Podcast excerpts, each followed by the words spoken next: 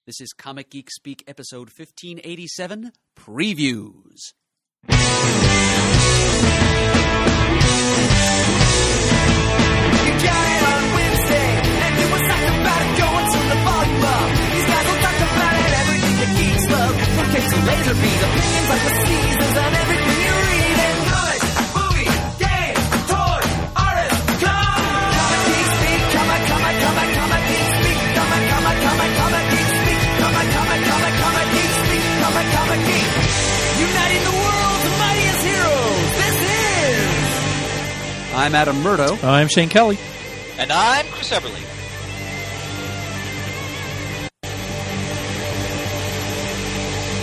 Comic Geek Speak.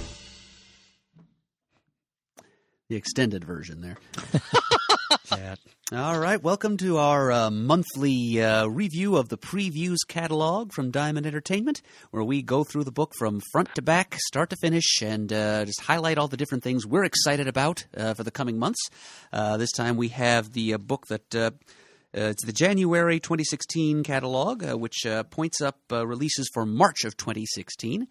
And uh, we're going to be talking about all the things that uh, we're going to purchase and or have our interest for uh, a couple of months from now. And as always, whenever uh, the uh, topic of the episode is previews, uh, our sponsor for this episode is going to be our friends at the Discount Comic Book Service. Visit their website at dcbservice.com. They are an internet mail order service for comic books and related paraphernalia. Um, they always have uh, plentiful discounts available at their website for those who uh, care to shop with them that way. Um, there's their uh, famous bundles. Uh, they have several of those on offer this month, as usual. Um, uh, there's a DC, DC uh, the new 52 uh, post Flashpoint wave of DC Comics series. Um, many of them are turning 50. Uh, coming this spring, 50 issues, um, uh, dating back to uh, the early fall of 2011. Uh, so there's a bundle of number 50 issues available at dcbservice.com at uh, 50% off, of course, uh, for the if you buy the entire bundle, all of the 50 issues that uh, number 50 issues released that month. Uh, there's a bundle of DC miniseries. There's new Vertigo series in a bundle. There's a Marvel relaunch bundle continuing. Um, and, and there are also uh, special discounts offered 50% or greater on certain uh, key issues, like the, the first issues of uh, miniseries or ongoings. Um, plus 50% off all Marvel trade paperbacks and hardcovers, and also DC trade paperbacks and hardcovers. So there's uh, it's just the usual bounty of discounts there at dcbservice.com. Uh, it's a answers all of your uh, comics uh, mail ordering needs. If you don't have a local comics shop uh, to to patronize, uh, they've got your back. And with these bundles they provide you, as the major publishers continue to roll along with their market saturation strategies, um, DCB Service has got your back to help you uh, keep up with these bundles that they offer.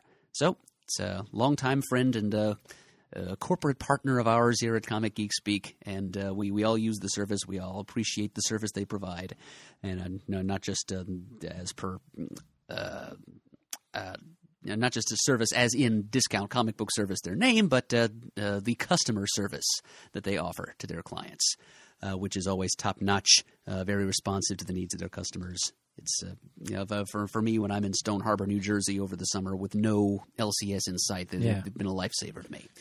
So there's our sponsor for this episode, and I'll be checking back in here with uh, uh, the what the special single issue discounts they're offering this month as we encounter them going through the book. I appreciate their end of the month reminder. Get your order in emails I get? Ah, yep, because somehow the month slips away from me. it happens to me every time, Shane. Every time, and even if you miss uh, the the end of the month deadline, yeah. they're always very accommodating. You can just uh, contact them and say, "Hey, look, I, I missed out on this. Can I just email you a list of things that I want?" And they will, of course, put that order in for you. Yeah. Brethren, I want to wish you both a happy new year and Adam a happy belated birthday. Yeah, thank you very Yes. much, Chris. Happy New Year to you and yours as well. Thank you, brother. Thank you. Is it off to a How good was start? How, how was uh Yes, uh, New Year's was uh, just relaxing and casual, so that was just fine for me. I wanted to ask you how your birthday went. Oh, it was also relaxing and casual, actually. It, it usually just consists of me going over to my parents' house, sitting around watching college football, whether we care about the games or not. then uh, eventually there are cake and presents, and this time we watched uh, the original Star Wars movie on VHS. Nice. On VHS. On Oh, VHS, Wow. yes. On my parents' widescreen plasma, and you know, it didn't look as bad as you might think. Good.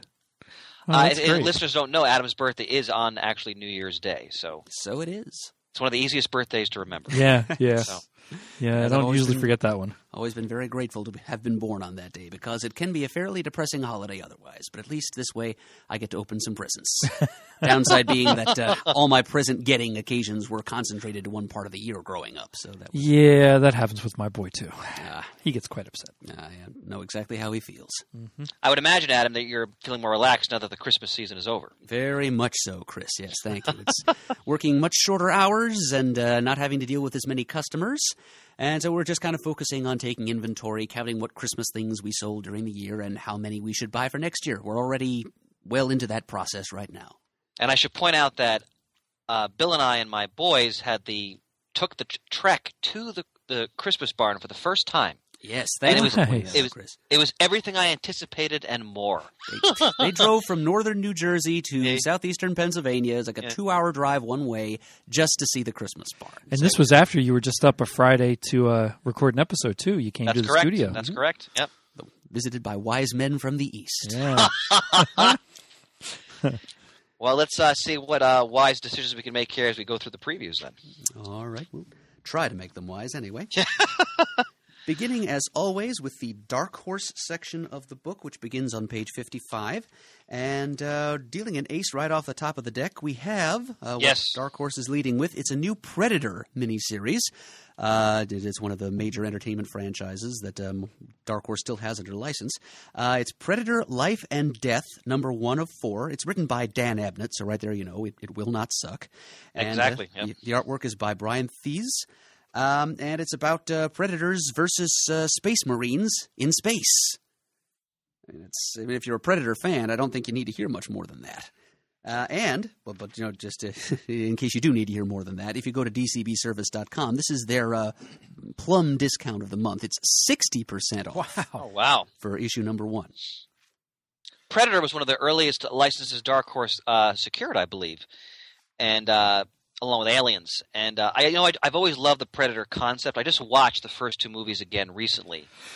Um, Shane, have you seen Predator two lately?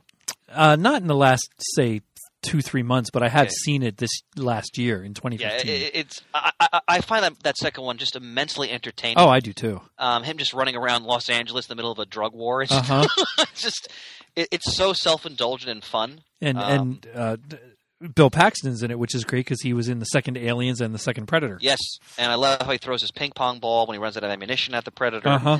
Um, Yeah. the, that- the, the first one to me is, is a cla- is a classic action adventure film. Uh, I, I I love the first one. yeah, and, uh, and yeah. that and that one's great, but I I prefer the sci-fi aspect of the second one, the the craziness that ensues, the wall at the end inside the sh- the Predator Oh, ship. that's awesome! That's I mean, awesome. you just can't go wrong there. I have yet to see Predators. Have you Have you watched that? Oh gosh, is that the one with Topher Grace in it? yes. Yeah. Yes, I've seen most of that. I keep catching it when it's on TV and not sitting down to watch it as a movie. Um, I've seen most of the Aliens versus Predator movies as well. I went to the movie theater for the first one, As did I. It was even the second one. Yeah, it was. um, but there are one or two that I have missed now. I, I forget God how many there are in total, but yes, I have missed one or two of them. All right. So if you're if you if you're jonesing for some Predator, and Dan like Mer- Merd said, Dan Abnett, so it's it's going to be entertaining at the very least. Yeah, and it looks like they're on a planet with um, one of the alien spacecraft. From Prometheus, right? Yeah. it looks like it. Yeah. or at least whatever that kind of ship is. Yeah. What else for Dark Horse, gentlemen? Well, after that uh, sensational start, uh, honestly, not that much for me. Um, something that looked interesting to me on page 65, uh, a new miniseries called The Shadow Glass. Six issues, um, written and uh, illustrated by someone named Aly Fell. And if the cover image uh, shown here is any indication of what the interiors will look like, it will be lushly painted. Uh, it's about uh, a young uh, wizard's apprentice uh, who uh, learns that her father is in league with the devil and is launched on an adventure uh, from there. It sounds kind of like. The basic premise of Star Wars, except it's set in 16th century Earth, um, and uh, it uses magic instead of you know quasi mystical force manipulation and uh, features a guest appearance by Dr. John Dee, who is a, uh, a historical figure of, of that period. Oh. The the art does look gorgeous. My God. On page uh, 68 and 69, 68 has the massive library Oh. edition, volume one, Magnificent. which I think I've read volume one in trade, um, and and I I liked it if I remember right. well, this is um, an expanded version, so it's issues zero through fifteen. Which that's great. I always love when they do that, and I love Yeah. it. A good, nice hardcover. Um, page sixty nine has the Rebels Ugh. Volume One in trade paperback, which uh, I actually might get that because I, I didn't get the issues after we read the first one, hoping that there would be trades and stuff out for it. Let me do my my standard uh, praise for for Rebels because they, they're in, the series is, is has ended, so they're collecting all ten issues in, in one trade paperback. Um, and I salute Dark Horse for going right to a trade rather than to a hardcover initially. This is an outstanding book. Uh, Wood's attention to historical detail in this book, he's he's chronicling experience of different people, both American, British, and uh, American Indian perspectives on the French and Indian War and the Revolutionary War era. And the, actually, the last issue hasn't come out yet, uh, but it's magnificent. The art is gorgeous, and he really captures that feeling of how an, epic historical event can affect, you know, just just regular people. And you see you see famous historical figures kind of in and out in different parts of the series, but it's really focusing on the impact of the war on, like you know, the wife of a Continental Army soldier who's left alone to like to run the farm, and it, it's it's outstanding. So I highly recommend it. Deserves to be in classrooms, and uh, this paperback release uh, makes it that much more likely it'll get there. I agree. And uh, I second Shane's comments on the massive. Also, Brian Wood, uh, just a, a post-environmental catastrophe world where this environmental uh, organization is scouring the earth. There's been this massive flooding. There's a cataclysm. They're trying to find their, their sister ship, which has vanished. Uh, it's it's such a smart book when it comes to addressing geopolitics in, in, a, in a sort of a post-environmental cataclysmic world. Uh, again, for me, Brian Wood's one of the top writers in comics because he can just do run with any genre and make it interesting. So, what you know, what comics used to be, you know, decades ago, just Yeah. it can be about any subject and, and it can be captivating. Page. 74 and 75. Uh, 74 has an a new All Yeah Comics Action Cat number one of four by uh, Art and Franco, which is always a good time. And on uh, 75, they have the Itty Bitty Hellboy Search for the Weir Jagger, uh, Jaguar uh, trade paperback, which I didn't, uh, again, hoping that there was going to be a trade of that one. Um, I'll be picking that up The too. Werejagger. Yeah. You're bitten by an aging member of the Rolling Stones under a full moon. that would be even more terrifying than a Werejaguar. Jaguar. Only if it was uh, after uh, part of that movie that Mick Jagger was in. What Freejack? Is that what that was? Oh, with Anthony Hopkins Uh, yeah. and, and uh, Emilio Estevez. yes, that's it. I never saw that. It Oh! terrible, though. oh, God, sidetrack. You got to go see that movie. It's it's so it's it's ridiculously post-apocalyptic, uh, science fictiony fun. I I love it when it's on. I, I watch it. Well, All right, I'll check it out. I had It's never not the even best- heard of it, Shane. Oh my gosh, It was 1992. I just looked it up on Wikipedia. it's not the best movie in the world, but I, I sure enjoy it when I see it on. It, I put it up there with Demolition Man. Um, oh, yeah. God, there was a, a post-apocalyptic one with Lee Majors that was on TV years ago, where he was driving a race car around siphoning gas out of gas pumps with some kid. Oh, all these crazy stuff I used to love. My my only memory of Demolition Man is Stallone outrage they don't have toilet paper anymore in the future. They use like some kind of shell to, you know, wipe their buttocks after after a bowel movement. I still, and I just remember him in a Stallone voice complaining about that. It's hilarious. I, I get a kick out of that. John Spartan, you will be cre- you will be fined one credit for obscene or whatever when he curses or something. Uh, that's a great movie too. so. Page eighty four. This is an interesting historical uh, book. Trump, the com- not not the would be presidential candidate, ladies and gentlemen. Thank Uh, the complete collection, Essential Kurtzman Volume 2. Harvey Kurtzman uh, writing, Will Elder, Jack Davis, Al Jaffee, uh, Mel Brooks, Wally Wood, Dream magazine for Hugh Hefner and Playboy. Only two issues saw print.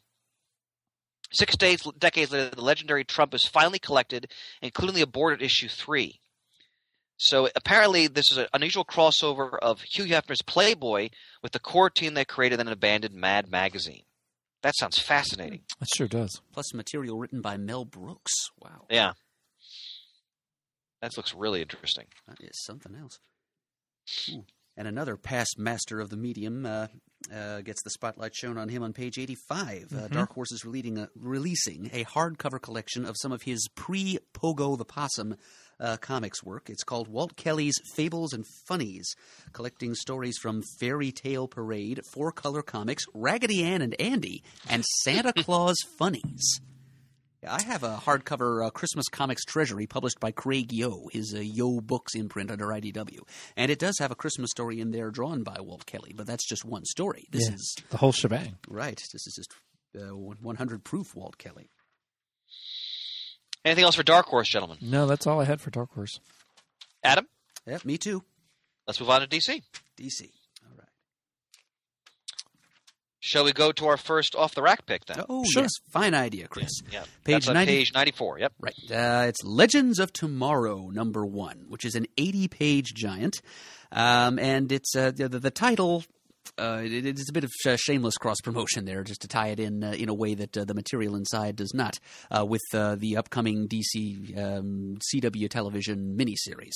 Uh, you know, the mid-season production uh, replacement that's going to feature you know, the ant, uh, various characters from the Flash and Green Arrow TV series uh, coming together, uh, brought together by Rip Hunter to battle Vandal Savage or Yeah, something like that. yeah, but yeah, that's this this has really nothing to do with that. Uh, there will be a Firestorm character on that miniseries and in this comic, but it, it's set in the uh, post Flashpoint New Fifty Two DC continuity. So we've got a Firestorm story written by Gerry Conway, the creator of Firestorm. Uh, we've, we've got Metal Men written by Len Wein, another DC Comics uh, legend there. Um, Metamorpho, uh, written and drawn by Aaron Lopresti, and this is uh, this is the gem of the bunch as far as I'm concerned. um, or maybe, I mean, I don't know if I'm going to like the tone when I finally get to it, but uh, the uh, classic uh, sort of uh, kiddie adventure series of, of, of years past. It's a uh, Sugar and Spike, which is a strip that uh, DC did uh, back in the 50s all the way through the 70s. Um, which is the adventures of two little uh, family circus type toddlers who spoke in their own uh, baby talk language, and the adults in their lives couldn't understand them, um, but uh, the readers could. And uh, so we have Keith Giffen here to tell us a story of Sugar and Spike, all grown up and acting as private investigators, specializing in uh, metahuman type cases in the uh, modern day uh, 21st century DC universe. Murd, who was the legendary artist who drew Sugar and Spike for much of that run? I forgot. I forgot who it was. I believe it was Shelley Mayer, but you know that that that rings a bell. Didn't he start to lose his eyesight or something like that? Yes, yeah. Okay. yeah, I that- seem to recall that. Uh, yes, I was right. It's uh, I, I'm never sure whether it's going to be Shelley Mayer or Shelley Moldoff. It's you know they both worked for DC. They both created some classic concepts for them, but uh, it's it's hard to tell which one is which. But this one was Shelley Mayer. Yes, Sugar and Spike. First appearing in 1956, ran through 1971. Wow. So they they haven't been seen print since then. Uh, well, maybe a cameo here and there. You know, the, actually, the a supporting character from their strip had a one-panel cameo in Crisis on Infinite Earths, if you can believe it. My next question was, did they appear in Crisis? Well, Bernie the Brain did. Which is this like super genius baby that was a friend of theirs and would make fancy machines and uh, you know plots for their stories would sometimes spin off the gadgets he'd create. Uh, but anyway, this is what Sugar, what uh, Keith Giffen sees as having become of Sugar and Spike once they grew up, came of age. So we get to find that out in Legends of Tomorrow number one, and we will be uh, re- reviewing that as one of our off the rack picks for the month of March. All right. Now, a lot of the subsequent books, because DC, as Adam mentioned in our introduction, had hit issue 50 Mhm. from when they did the the, the the launch of the new 52.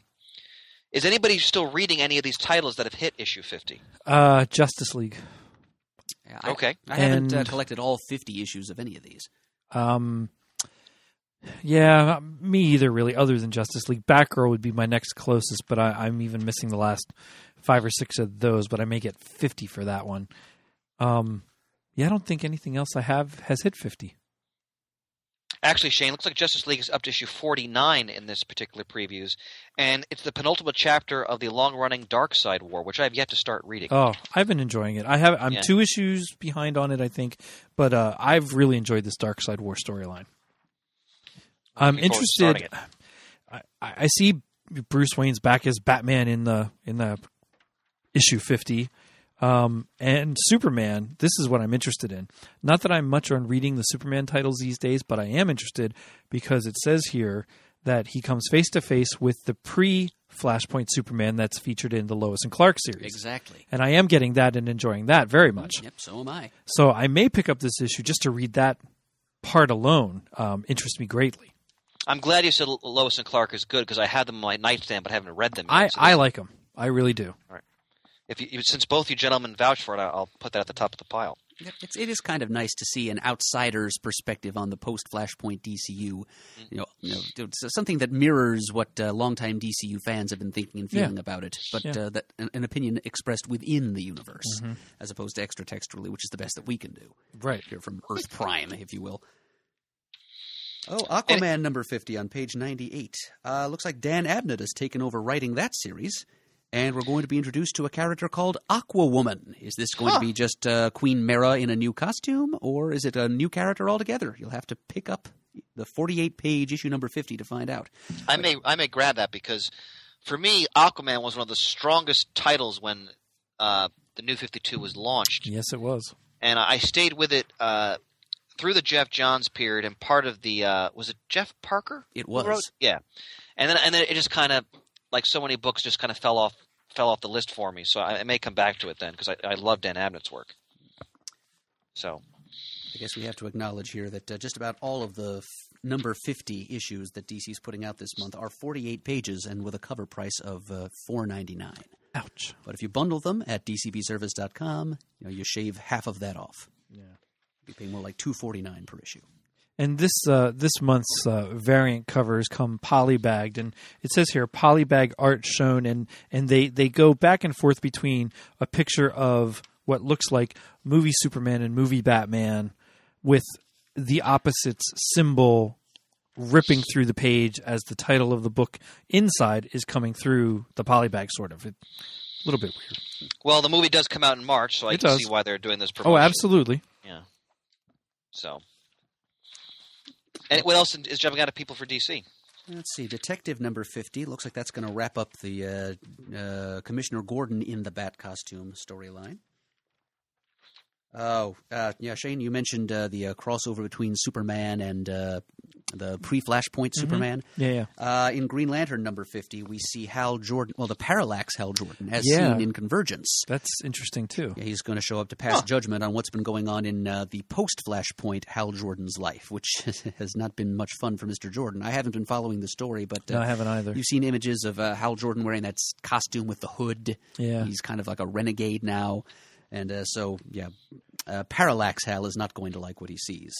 So it's, it's going to be uh, quite a conflict, I think. So so that's another thing I'll probably be checking out. I am still I'm a I'm a couple issues behind on this as well, but I'm still loving the Justice League 3001 series. Um I'm much further behind on Earth 2 Society, but I think I read the first 3 or 4 issues of that um, in this new iteration and and I by uh, Dan Abnett and I I really enjoyed that as well. Not much else is jumping out for me personally in the uh, the the new Fifty Two universe. Um, I picked up Titans Hunt 1 through 3 and then I stopped because I want to sit down and read those before I continue to get it. Um, it looks really good and interesting and um, I like the idea of what they're doing there, but we'll see if I like the three issues I have. Yeah, it's, it's piqued my curiosity too, but I haven't uh, you know, invested in it monetarily. May I just want to point out on page one thirty again. I want to laud Grayson Oh, absolutely. by uh, written by Tim Seeley and Tom King, art by Michael I just a Janin. Um, such a outstanding espionage book. Uh, the intrigue and also just a fascinating take on the Dick Grayson character, as because they obviously put him in a totally different environment. Uh, it's it's a wonderful book, consistently great from month to month. I'll um I'll also echo that with uh, Batman Beyond on the next page. I've really been enjoying that series as well. I'm glad I picked that one up. More Jurgens. Yeah, Let's I have here. Robin War to read. I just got it in my last shipment. Um, because normally I only get uh, out of any of those titles, I was only getting Robin, Son of Batman. But I wanted to read the crossover. Uh, you know, Robin's always a cool character, so we'll see how that all reads out too. On page 139, they're doing yet another Wonder Woman 77 special. Yes, they are. Keep them coming, DC. Absolutely. Issue 3. Uh, Marc Andreyko, Christos Gage, Ruth Fletcher, Amanda Deibert, and Trina Robbins. Trina Robbins, who is a big time Yeah. Wonder Woman fan, wrote a book Oh, about yes. her and everything. Uh, we've we've talked. Shane, have you read these books? I read the first one. I haven't read Yeah. two yet. I have it. What did you think of the first one? Oh, I loved it. It was a lot of fun. Between that and the Batman '66 series, which which I do believe is coming to a close, I could I could read that stuff all day long. Uh, the more the merrier of that. It is coming to a close, but they do have Batman 66 meets the Man from Uncle number four. Yes, they they're do. Continuing that miniseries. I have the first issue of that in my pile to read as well. Yep. And Batman Teenage Mutant Ninja Turtles. I bought the first issue of that. I'm not quite as excited for that one. I'm gonna I'm gonna wait and maybe get a trade of it. But I Well, they're playing it as a parallel Earths story. oh yeah yeah So, and that, that, that, that, does appeals to me. interest. Yeah. Yeah, we learned that uh, in the Turtles universe, Gotham City is just a big open field. On page Hey. 140 has a Scooby Doo team up teaming up with the Flash. now, you beat, me, you beat me to the punch. I was going to mention that as well. That looks fun. I, lo- Solve the I, mystery of the ghost of Gorilla City. I love that series.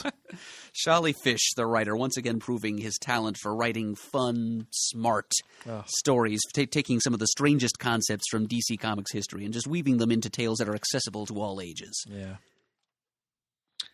I'm going to jump ahead to trades. I think DC is releasing some really interesting trades from their original universe. Okay. On page 144, Elseworlds Batman Volume 1, collecting Mm-hmm. some of the classic uh, Elseworlds by Batman Holy Terror, Dark Allegiances, Dark Joker the Wild, in Darkest Night, and Robin 3000. Uh, Kingdom Come is going to get a 20th Anniversary Deluxe Edition hardcover, also on page 144. Shane, I think this is a story you liked. 145 Superman Emperor Joker. Yes, I did. Yeah, um, I, I read it. I actually have a trade of it now, which is the previous version of this, and I've read that through once. I, I really did enjoy that series when it was coming out, um, and it was crossing over everything. I was working on my undergraduate thesis at Penn State when this was coming out, actually. it, was, it was about tricksters in comics, and sure enough, here's the Joker and Mr. Mxyzptlk figuring largely into a story in which the Joker demiurgically wipes out DC Comics reality and replaces Yeah. it with his own warped wish fulfillment version thereof. And uh, out of those Elseworlds for Batman, I think I've read all of them, and I've liked all of them so much. I think I have all of them still on my shelf. I think the only one I've read was uh, In Darkest Night, but I loved that one when I was just, just getting started reading comics. It's good stuff. And also next to Emperor Joker, the Man of Steel Volume 9 continuing to reprint the John Byrne, Roger Stern, Jerry Ordway Superman. Uh, The introduction Very- of the confusing post-crisis Supergirl. so good stuff there. On the next page, we've got Batman Adventures Volume 4 continuing to reprint the classic comic that adapted uh, the style of the Batman animated series. Now, Great stuff. Volumes Great. one through three are printed on comic paper that I love, not shiny. It's more newsprinty type classic stuff. Right. The Superman Volume One is printed on shiny weirdo stuff, which drives me nuts. so I'm hoping that with Volume Four, we're not changing that in the Batman stuff, because that the, seeing the the Superman Adventures one uh, like that deters me from getting the subsequent volumes of that. Yet I love the Batman one just the way it is, printed on just the paper it is. Hope it stays that way. My fingers are crossed for you, Shane. Me you know, For the sake of the uniformity of your collection, if nothing else. Well, just my enjoyment. I, I prefer the paper that, that the other that volumes one, two, and three are printed on. And right next to that, if, if you're jonesing for the Bronze Age from DC, you can't get much better than Black Lightning. Mm-hmm. Tony B- Isabella creation, art by Trevor Von Eeden, Frank Springer and Vince Colletta, collecting issues 1 through 11, and the story from Canceled Comics Cavalcade, the fabled ca- Canceled Comics Cavalcade. Mm-hmm. So that's interesting. And below that, a lot of good stuff here. The Flash Yeah, it by Grant is. Morrison and Mark Millar. When they wrote the series from issues 130 to 141. I love that So. series. Yep, some very good stories in there. Yeah, it sure was. And across, I, I know I've never read this story, the Invasion story on page 147. I read it when I- it came out. Yeah. They left out the exclamation point. Well, now That's it's just, right. There's an exclamation. It's point, now just yeah. invasion. No, it's okay. So they're they're kind of blasé about it this time. Yeah, it's not yeah. invasion. Right, It's right. invasion. They're used to it. Uh, the next page, they continue to reprint the classic uh, Nightwing series, uh, written by Chuck Dixon, art by S- Scott McDaniel. I love that series. Uh, below that, also re- continue to reprint the what I think is the magnificent Secret Six, the original series from the earlier DC universe. Well, not the original original. I'm sorry, Mark, you're right. I, I apologize, but the, the the the modern team, shall we say? Yeah, the, the Uh, supervillain team as written by yeah. Gail Simone. Yeah, The Yes. newer original. right. Yes. And uh, wow, there's a lot of stuff on the next page, 149. Supergirl, the Silver Age omnibus hardcover. Well, and right next to that, the Superman, excuse me, Superman Sacrifice. That all takes place right around the um, Infinite, uh, Crisis. Infinite Crisis and I, Yes. uh, Identity Crisis stuff, um, which I read that story um, and I loved it as well. Yep, very important lead into the Infinite Crisis Yeah. story. Yeah. Yep. This is this is the controversial story. Wonder Woman commits an act that casts her on the opposite side of Superman, for example. Yeah. Uh, th- th- now, this is when Greg Rucka was writing Wonder Woman. For me, one of the greatest periods in the history of the character. hmm I love the Rucka Wonder Woman arc. It's so good. So great stuff. And next to uh, Secret Six on page 148, uh, we have a third volume of the John Ostrander 1980s Suicide Squad series. Yeah, that's not a bad thing either. to continue the build up to the release of the eponymous movie. This Is uh, that this is that coming out this year? It is. It is, yeah. It's August, I think. Okay. Uh, what else for DCU?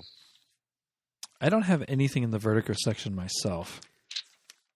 Um, I, I want to mention on page 155 Absolute Preacher Volume 1. Issues 1 through 26, $150. Now, if you've never read Preacher, I just go out and get the soft covers. You don't need to spend this kind of money. And by the way, when you buy Volume 1 of the soft cover, you'll come, you'll come back to your comic shop and buy the rest. I almost guarantee it. Um, but if you're a diehard fan, this is going to be a beautiful uh, reproduction of or reissue of the first 26 issues in the absolute format for me, this is one of my all-time favorite comic book series, without question. Uh, have you guys read Preacher? I have not. I think I read the first issue um, a year or two ago, but uh, uh, no more than that. All right, gentlemen, we got to hook you up. This is uh, this is Garth Ennis's masterpiece. I may have the first two volumes at home. I think I read through the first one. Yeah, I'm sure I have the first trade. I just Yeah. haven't uh, cracked it open. I have a copy of issue number one, and that's that's that's what I've read. And am, am I correct in saying that AMC is doing a ver- an adaptation? I believe so. Yep. and I think the actor who plays to- uh, the the uh, Howard Stark is going to be the preacher, if I remember correctly. wow, So it's going to be weird. I, I think. Don't quote me on that, but I think. I think that's what it is. Anything else from uh, Vertigo? Nope. I do want to point out on page 159, The Sheriff of Babylon, Tom King's new series about uh, a murder investigation in, in war torn Iraq during the American occupation. I read the first issue; it was outstanding. And, and Tom, as a CIA officer, served in Iraq, Yeah. uh, and it- the first issue was utterly gripping. So I highly recommend that. Shane, uh, I thought of you when I looked at the DC, uh, uh, the collectible section. Um, Oh yeah. There's just some, there's just some not stuff we're ever going to buy, but you know the bombshells Power Girl Superman statue like they're circus performers. And I Well- thought that was fun. And I want to say that's one of the first times we've ever seen a man in this version in a product other than a comic. Like I don't think there's any other bombshell men portrayed in any other statue or figure or anything yet. I think you're exactly right, Shane. And I think usually Shane, like the gender flip is that usually in these kinds of images that you see in, in old photographs or films, it's the man holding the woman Oh on top yeah, of the yeah, shoulder. So, absolutely. Uh, that, that's a great touch. So, anything else for DC, gentlemen? Wait a minute. This is for Murd, page 166. I, I Yep. was just going to say something. Yep. Murd, I'll let you do it. Go ahead. Okay, so these are based on. I'm pretty sure they're based on uh, uh, Franco designs. I think so. Yes. Um, so yeah, it's uh, Ace the Bat Hound and Jumpa, uh, the uh, pet kanga of Wonder Woman, uh, with with her very own tiara and bullet deflecting bracelets. Uh, they're nine inch tall uh, stuffed plushies. oh, it does say designed by Art Baltazar below that. Fantastic. And if, if anybody's interested in the Super Pets, um, There's a whole line of books for children that have come out over the past few years. Yes, there are. Where I, I forgot what company publishes them. I have a bunch of them in my store, but they chronicle every super pet you can think of that DC has ever produced. and some that DC hasn't. Yes, exactly, Yes, and they're, they're they're fun. They're I great own a couple of kids. those myself, in fact. Yeah, yeah. I do They, too. they, they, they even released an encyclopedia Yes, as, as they a did. Mm-hmm. companion piece for that. And So- I have a copy of that. As do I. ready for Marvel, gentlemen? Not yet. Oh, my apologies. Yes, we have to go through IDW and Image first. Oh, that's right. I'm sorry. I went out of order. Yep. And My going bad. into IDW, we're leaping right into what they're calling Deviations Month. And Deviations appears to be IDW's version of uh, What If, because it's uh, telling stories that answer the question you know, what if things happen differently in the lives of the um, well, licensed entertainment properties uh, for which IDW has the right to produce comics? And so uh, we have Transformers, X Files. Teenage Mutant Ninja Turtles, Ghostbusters, and G.I. Joe, and they're all alternate reality stories. Um, Shane, I love the Ghostbusters premise. yeah. yeah, you're not kidding. So they failed to destroy Gozer, and the Stay Puft Marshmallow Man is ruling New York City. Yep, and he looks Wow. like he's hanging out on top of their firehouse. I love how crestfallen they look sitting on the park bench in the in the foreground. and look at GI Joe. So Cobra has conquered the Earth, but Cobra Commander is having such a hard time maintaining control. He actually wants GI Joe to come back to, uh, I guess, offer him a challenge. Yeah, that that sounds interesting. Even the X Files one in a world where Fox was abducted by aliens instead of his sister. Oh, interesting. So Samantha Mulder takes takes that role. Yeah. That show is that show starting in January? I want to say it is yes. Okay, I'm looking forward to that. I am too. All right, page 170. I'm salivating. God, the latest IDW Artist Edition. Jack Kirby's The Mighty Thor. Ugh. Complete stories from Journey to Mystery 111, 117, 118, and more, plus a beautiful gallery section. Pants, where are you? You're going to be salivating, my friend, when you see this. I'm definitely purchasing this, purchasing this for myself. Kirby original art reproduced. Incredible. Ah, look at that. Beautiful. Shane, this is the sixth. I'm sorry. Go ahead, sir. My Uh, apologies. well, page 172 has Back to the Future continuing into an ongoing now, and a Back to the Future game on page 173, of which the first 5,000 copies come with a Hot Wheels DeLorean. and uh, this, 2016 is the 50th anniversary of Star Trek, Yes, it is. How about that? And uh, they got a whole host of books here on page 177, Legacy of Spock, where they chronicle the further adventures of the of Spock Prime in the J.J. Abrams movie universe. Nice. And I, I'm still really bummed that Leonard Nimoy passed Oh, you're not kidding. last year. That that that that really affected me. Somebody posted on my Facebook page also the post office is issuing Star Trek stamps in honor of their 50th anniversary. Oh, terrific! I'll definitely pick up a book. Yeah. And then Star Trek Beyond comes out in the summer, doesn't it? It does. Yeah. it, it does. Wait, wait, wait. Why, why- that tone? I don't think that first trailer looks very good. the first Huh. new trailer for the third one. I like I really like the first one and the second one was okay. Um I don't know. We'll see. The first trailer for that new one just really didn't look good. Well, we'll, we'll give it a shot. I mean, I actually I really enjoyed the second one too because you know Benedict Cumberbatch playing Khan, but uh, we'll see. Let's see what else in IDW is jumping out at you, gentlemen. I've got to figure out a good jumping on point for GI Joe with a trade or something. With uh, I know they just had that big war and whatever happened. Um, I know you were talking about reading that, Chris, as well. I just have to figure. I, I, I honestly haven't though. Um, I, I got to go back to the beginning of the Larry Hama continuation, A Real American Hero, which they which picks up where the Marvel series ended. I, I, I think I want to start with that. Well, and and I have a good chunk of that too, but I've it's been so long now. I really have to restart that and reread what I read when they restarted it, and then try and go through all that. if we only had the time, eh, brother? Oh, you're not kidding. All right. What else at IDW is jumping out at you, you fine men? Well, on page 174, we've got a new Godzilla miniseries, uh, Godzilla World's End, five issues, and it's written by Joshua Hale Fialkov. He's, he's, a, he's a good writer. Pretty solid, yep. On page 185, we've got a new Mars Attacks miniseries, Mars Attacks Occupation, number one of five. um, page 191 has. I didn't. I, Oh, I oh, didn't go tell ahead. people Oh, yet I'm that uh, the first issue of that miniseries is 50% off at DCC, DCBService.com. Nice. I, that's another off the wall movie that I will watch every time it's on. Uh, they, they they destroy a golden retriever, and that's uh, at that point I'm pretty Yeah, much they do. done. I will never watch this movie in whole or in, in part ever again. They do. I just enjoy watching Jack Nicholson as the president. Yeah. and various other roles. Yeah.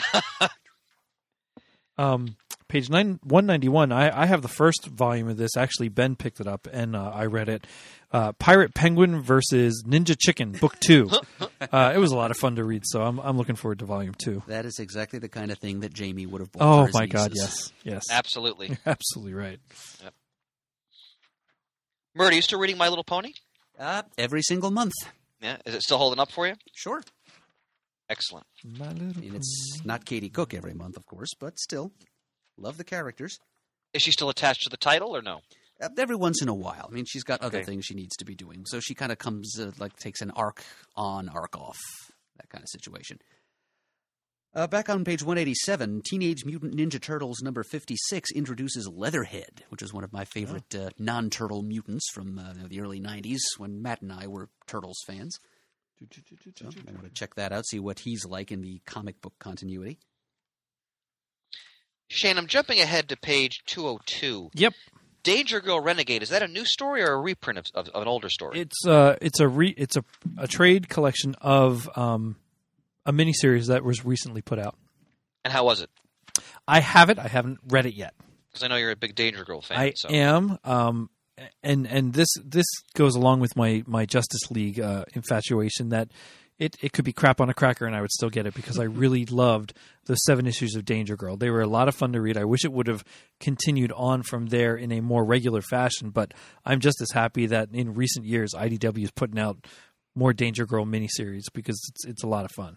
What I've read It of it is a lot of fun. The original series was fun. I mean, I read it when it first came out. God knows how many years ago that was. But Too many. I, want to point out on page 204, um, they're reprinting in trade the miniseries Tet, which was outstanding. Uh, it's all about uh, during the, the Tet Offensive, which was the turning point of our involvement in the Vietnam War in 1968. Uh, it's about a, an American Marine who is in love with and, and really wants to marry a Vietnamese woman, and how the, the outbreak of the Tet Offensive, which is the, the North Vietnamese all out assault on American South Vietnamese forces in South Vietnam. That's how that offensive, uh, he, how he gets, how it, they both get caught up in it, how it leads to uh, a, a real tragedy in their relationship. Uh, it, it's magnificent. It's it's definitely one of the best miniseries I read in 2015. So I highly recommend that. It's got a, it's got a, it's got, not only is it a war story, it's got kind of a, it's got kind of a noir feel to it uh, as well. So it's good stuff. Anything else for IDW?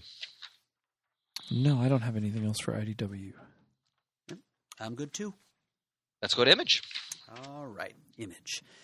And first thing I'd like to talk about here is the first thing that Image uh, lists in their section of the catalog, and that's uh, the five issue miniseries Circuit Breaker, written by Kevin McCarthy, art and cover by Kyle Baker.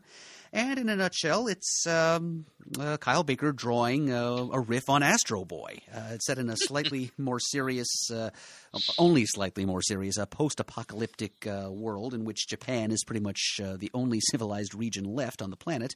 And uh, there's a rash of um, hate crimes against robots. And we have a cute uh, uh, teenaged android uh, protagonist. Sounds like fun to me. And uh, the first issue is 50% off at dcbservice.com. Excellent. I think I'm uh, going to do that. On page 210, this is our second OTR off the rack for the for the month. The Discipline number 1. Story by Peter Milligan, art and cover by Leandro Fernandez. I'll read the copy.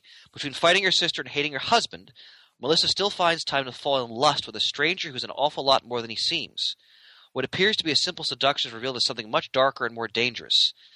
This controversial, and erotically charged tale of sex, death, and metamorphosis begins with an ex- explo- explosion of carnality and weirdness. In immediately. Mhm. I love Peter Milligan's work, and the art in this is fantastic. Look, they have several preview pages here. Uh, so this this story looks like it has all kinds of interesting potential. Yep, With Milligan writing, it uh, undoubtedly will be controversial. Yeah, so that'll be our second uh, off the rack pick. And We'll address that controversy in March. Indeed. What else jumps out at you in image, gentlemen? Um, the thirteenth artifact one shot when we were going over the artifact series, um, could be interesting. It was a Top Cow thing, right? Yep, yep. Yeah, Pants was all about that line of yes, books he for a was. little while there. I never read that. How, how was how was the artifacts series? I enjoyed it well enough. I think we talked about every issue for the miniseries until it became a regular, ongoing. Then, but yeah, I, I enjoyed it. Uh, if I remember right, it's been a while since I even thought of it. Really, Yeah, Ron Marz was the writer for most of it. But yeah, he uh, was. This one is uh, produced by Amit Chauhan and uh, art by Eli Powell, a creative team uh, of which I know nothing. Uh, for me, I mean, Image continues to produce such a dynamic variety of titles. Like, for example, on page 227, The God Damned by Jason Aaron and his co creator of Scalped, R.M. Guéra. Uh, I read the first issue. It was riveting. It's, it's all about uh, just humanity uh, before, the, before the biblical flood. And if you want down and dirty, just savagery, read this book. I mean, the first issue was tremendous. Uh, really well done. Aaron's just knocking out of the park everything he seems to touch these days. I mean, a lot of images is titles that, of course, are all ongoing. Right. Yeah, I saw back um, around the spawn that that is up to 262. Yeah, on page 239. Yes, you don't see a comic with uh, that long a run No, you don't. anymore in its Um, current volume. Let's see, right before it on page 237 is Savage Dragon with 213. That one's getting up there as well. And I mean, I know that they hit 250 and 213 respectively, but still, to keep going, that's that's not a bad mm-hmm. thing. I, I, that's I, I, I appreciate the fact that Image is ma- maintaining those those numbers hmm. Heck, even in walk, terms of the issue numbers. even Walking Dead's up to 152. Have you caught up? No, I haven't. I knew you were going to ask. No, no pressure. It's all supposed to be fun. But when I you know. Do, when you do, we'll talk about it. uh, next to Spawn Starve, this is a book I really enjoyed the first arc, again by Brian Wood. It's all about a, a like a, a world famous celebrity chef trying to reclaim his standing on on this competitive cooking show uh, he created. The, the first arc was outstanding, and uh, it has a dystopian feel to it. It's it's almost like if, if Anthony Bourdain just went down in a spiral of, of drugs and, and drinking, and, and this is how he'd end up. Uh, it's really well done. I really I really enjoyed the first arc. Excellent book. I'm up on page uh, 249 for I Hate Fairyland, Volume 1 by Skottie Young. Collects 1 through 5. It's only nine ninety nine. That's not a bad thing either. Image using it, it, it's a very good policy to have. You know, making Mhm. the first uh, trades of these ongoing series that affordable, just to get Yep. people hooked in. I agree. It's another it's another example why I think Image is one of the top companies in comics today. And jumping back to that same concept, 999 page 245, Black Magic. I read the first couple issues. I've loved it. It's Greg Rucka, so right right away I'm, I'm automatically giving it a shot, and I, I wasn't disappointed. This is about a woman who is a police detective but is also a witch, and she tries to keep those two lives separate. But in the story, they start to merge together in ways that are, shall we say, discomforting. Um, I read the first two issues; it was excellent. Artwork by Nicola Scott, also Yep. very much to recommend it. yeah, not a bad thing Oh, there. and yet another quality nine ninety nine trade, as I know you'll agree, Chris, on page two fifty, Paper Girls. Murd, you beat me to the punch. Well done. Yep. Yep. Brian K. Vaughan writes it. Art by Cliff Chiang and Matt Ugh. Wilson. I think Matt Wilson is the color, colorist, and a skilled one he is, too. It's a story of uh, four 12 year old, uh, it says two year old in the, but they're definitely not two years old. They're, they're four 12 year old paper girls uh, who stumble upon, um, well, they have a close encounter of the third kind, I believe, is, is the story. And it's set in the 80s, and it's very much evocative of those uh, like Spielberg esque Exactly. Nice. 1980s uh, glossy big screen uh, nostal- nostalgic and uh, fondly remembered uh, special effects slash coming of age epics. A little bit of ET, a little bit of Stand by Me, and it's it's by Brian K. Vaughan and Cliff Chiang. Yeah, I merged, you couldn't have said it better. I mean, it has such the feel. It, it's so evocative of those '80s movies, like like you said, E.T., uh, Stand by Me, Poltergeist. It all it, they all kind of you you feel them all when you read the book. It's so much fun. I will have to try that. Yeah, oh, uh, Shane, you're gonna love it, without question.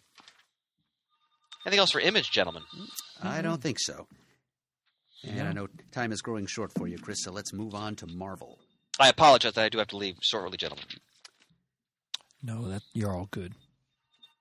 Uh, Marvel really is kind of exciting me this month in terms of some of the, the issue ones they have. Uh, looking on page four and five, International Iron Man one by the the great Daredevil team of Brian Michael Bendis and Alex Maleev. Um, this exp- now I, I have the Invincible Iron Man by Bendis. I haven't read any of them yet. They're on my nightstand. Um, but apparently they they they they've revealed that Tony Stark was adopted, and now he's trying to find out what his past actually is. That is a strange move, given that uh, the cinematic universe has taken pains to develop the character of Howard Stark for Yeah. like the first Yeah. time ever. That's a good. That's a good point, Murd.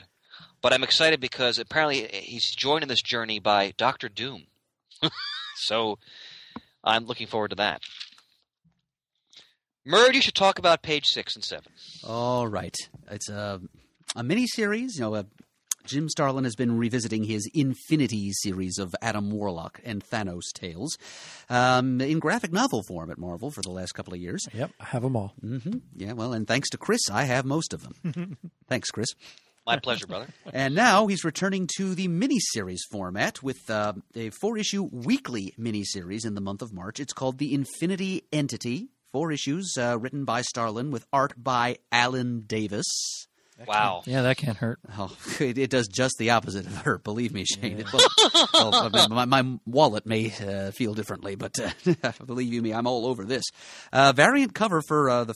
Uh, yeah, all four issues actually by Ron Lim, who is the artist on uh, the Infinity War and Crusade and uh, part of Infinity Gauntlet, the, the miniseries that started it all. Um, it's a little hard to divine exactly what's going to happen from the solicitation copy. It's uh, a little cryptic, but uh, it's going to involve Thanos and Adam Warlock and other Marvel Universe characters. Uh, the In-Betweener, who was uh, introduced in the Warlock strip uh, by Jim Starlin back in the 70s. Um, the original the original Avengers. So there's going to be some time tripping happening here. So timey wimey stuff to interest you, Shane. Wibbly wobbly. It, it can't help but be a quality comic, at least by my standards. And the first issue of this miniseries is our Marvel off the rack pick for the month of March. So we'll get a chance to gush about this even more after we've read the first issue and know more details. Now, Murd, let me ask you this: Since this is a weekly, do you want to review the whole thing? You know, I guess there's no real reason why we couldn't, except it would Right. mean we'd have to read that much more. That's. I never mind reading Starlin. It's not a bad So- thing. Yeah, okay. Yeah, sure, why not? so we'll just say that it's the first issue, but we'll really be talking about all four issues. How's that? Sounds good. Sounds wonderful. All right. Uh, Hyperion gets his own book on page uh, eight and nine. And is also featured in one of the new Lego ser- uh, um, sets. Really? Uh, the one- Hyperion. The one with Thanos. There's a new Lego set that just came out first of January. I forget what it's called, um, but I know it features Thanos and uh, Hyperion. Outrageous. Yeah. And then the next page, uh, X Men '92, number one. That's crazy. What do you think? Is is Danny going to be interested in that? if Jubilee's in it, absolutely. I can Jubilee see- is in she's it. right there. and I, wait, she's on the feature. cover. Yeah, she'll be interested in that. I guess they're taking this from the whole Secret Wars uh, Yeah, I would think. Right. Battle World thing. Well, plus this was the origin point for a lot of people's X Men and comics in general fandom back in the '90s when the X Men Very true. cartoon was on Fox Kids. Page 12 and 13 is, I think, it was a runner-up for me for OTR. Uh, Black Widow number one. Look at this team. This is the great Daredevil team. Another great Daredevil team. Chris Samnee and Mark Waid. Uh, I can't wait to read this. Wow. Look at the co- look at look at look at the co- of her on the motorcycle. Oh, that's a great Yeah. image. And Chris Samnee's Sure actually got a co-writer credit this time. Yep. So I mean, it's it's that team doing Black Widow. I I can't wait to read that. Now the big Marvel event. Um, actually, before we do that, let's. Uh, Mockingbird's getting her own book too. On page, rather really capitalizing on every movie and TV property they yes, can. they are. Uh, page eighteen and nineteen. This is definitely on the strength of her role in the uh, Agents of Shield TV series. Mhm. But at least she she's in costume for this. Yeah, yeah. I'm a little bit behind on Agents of Shield. I haven't watched the mid-season finale yet. Oh, Yeah, I've been off the wagon since like midway Oh. through the season. Actually, Yeah, midway through but, the uh, first half of the season. I mean, I still But, like uh, Flash better, but but Agents of Shield is up there too. I, I, I'm no, Shane. I, I'm really enjoying. it. I just got to, I got to catch up. Did Agent Carter debut? Not, yet. Not yet. Okay, it's this month though, right? Yes. Okay. Want to say the 18th? Yeah, 18th or what's the 26th the week after that? Oh, wait a minute. So uh, the 13th, the 20th. It, it's it's usually Wednesdays, isn't? It? Or is it going to be on a Tuesday? Like uh, I thought it was going to be on Tuesdays, taking the place of. Okay, so fifth, twelfth, Yeah, it always steps in for Agents of Shield. That's what they did last year, right? nineteenth, maybe. Yeah. Okay. 19th or the 26th. Um, I, I, that that for me is still one of the best Marvel television shows. Oh, that was out, outstanding. I, I I can't wait to see the next season of that. Now, the big Marvel event apparently on page uh, 20 and 21 is Avengers Standoff Assault on Pleasant Hill Alpha Number 1. Now, Nick Spencer's writing, which is a good thing. Um, let's say they're going to explore the tension between Steve Rogers and Sam Wilson, which, if you're reading the Sam Wilson Captain America book, which is very good, by the way, um, you know, they're, they're, they're on the outs right now over various political and personal issues. So, I think I just got the first volume of that in my last shipment or the shipment before that. It's, I'm enjoying that. But so Pleasant Hill looks like the perfect small town community, but underneath the surface, a deadly secret lurks. One so explosive will draw estranged allies Steve Rogers and Sam Wilson back together to save a friend in danger and put things right. Hmm. The Avengers will assemble like never before. All right. So really, what what was the town called? Pleasant, Pleasant Hill, Pleasant Hill, yes. Pleasant Hill. So really, that's going to be Springfield, and we're going to see a whole mess of Freds coming up. All right. Now, uh, Marvel, I always find a little overwhelming when I get into their ongoing stuff. I do too. Um, there's a lot going on here. And I- I'm- unfortunately- I'm ahead, tired Jay, of. I'm sorry. I'm tired of reboots, relaunches, number ones. It's it's it's like you said, quite a bit overwhelming. Well, I wish I could read everything. There's just no time. I'm reading Mighty Thor, which continues to be great, uh, by Jason Aaron, Russell Dauterman. That's an outstanding book. I haven't started Scarlet Witch yet. I have number one on my nightstand I haven't started that either. by James Robinson. I still have to read The Vision by I have Tom King because I'm sure that's good too. I did read the first issue of Visions. Yeah, I did read the first issue of Visions. That was good. Okay, I haven't read that yet. Um, of course. Oh, on page 45, this sounds very interesting. Silver Surfer number three. Again, they so they relaunched Silver Surfer, even though it's the same creative team. Mm-hmm. Slott and Allred. In, this is interesting, Murd. I think you'll appreciate this. In 1966, the heroes of Earth met Norrin Radd of Zenn-La, the Silver Surfer. In 2016, because it's his 50th anniversary, for the greatest stakes of all time, he will have to fight them all. Not a dream, not a hoax. This is really happening. A major turning point in the life of Norrin Radd that will profoundly change the saga of the Silver Surfer. The variant cover by Steve Epting is beautiful, It sure is. very much in a John Buscema style. To me, this has been one of Marvel's strongest titles for the past couple of years. Um, so I'm interested in that, in that for sure. Did we pass um Doctor Strange yet? No, All right. I by read the, f- way, that book is awesome. yeah, Oh, I read it's the so first two issues of that, and that is awesome. Oh, I just read the latest one uh, last night. It is Oh. consistently Right, fantastic. Doctor Strange and his strange bedfellows carousing at the bar without Oh. doors. Great concept. Again, Jason Aaron. Um, I have to catch up on Amazing Spider-Man on page uh, 52, 53, 52. um, I really enjoyed the first issue of the relaunch because again, it's still Dan Slott. He's maintaining good continuity. Um, so it looks like that they're going to. He's in these later issues. He's fighting the Zodiac, which is always a favorite Marvel crime cartel. Looks like Mockingbird's involved in the story as well.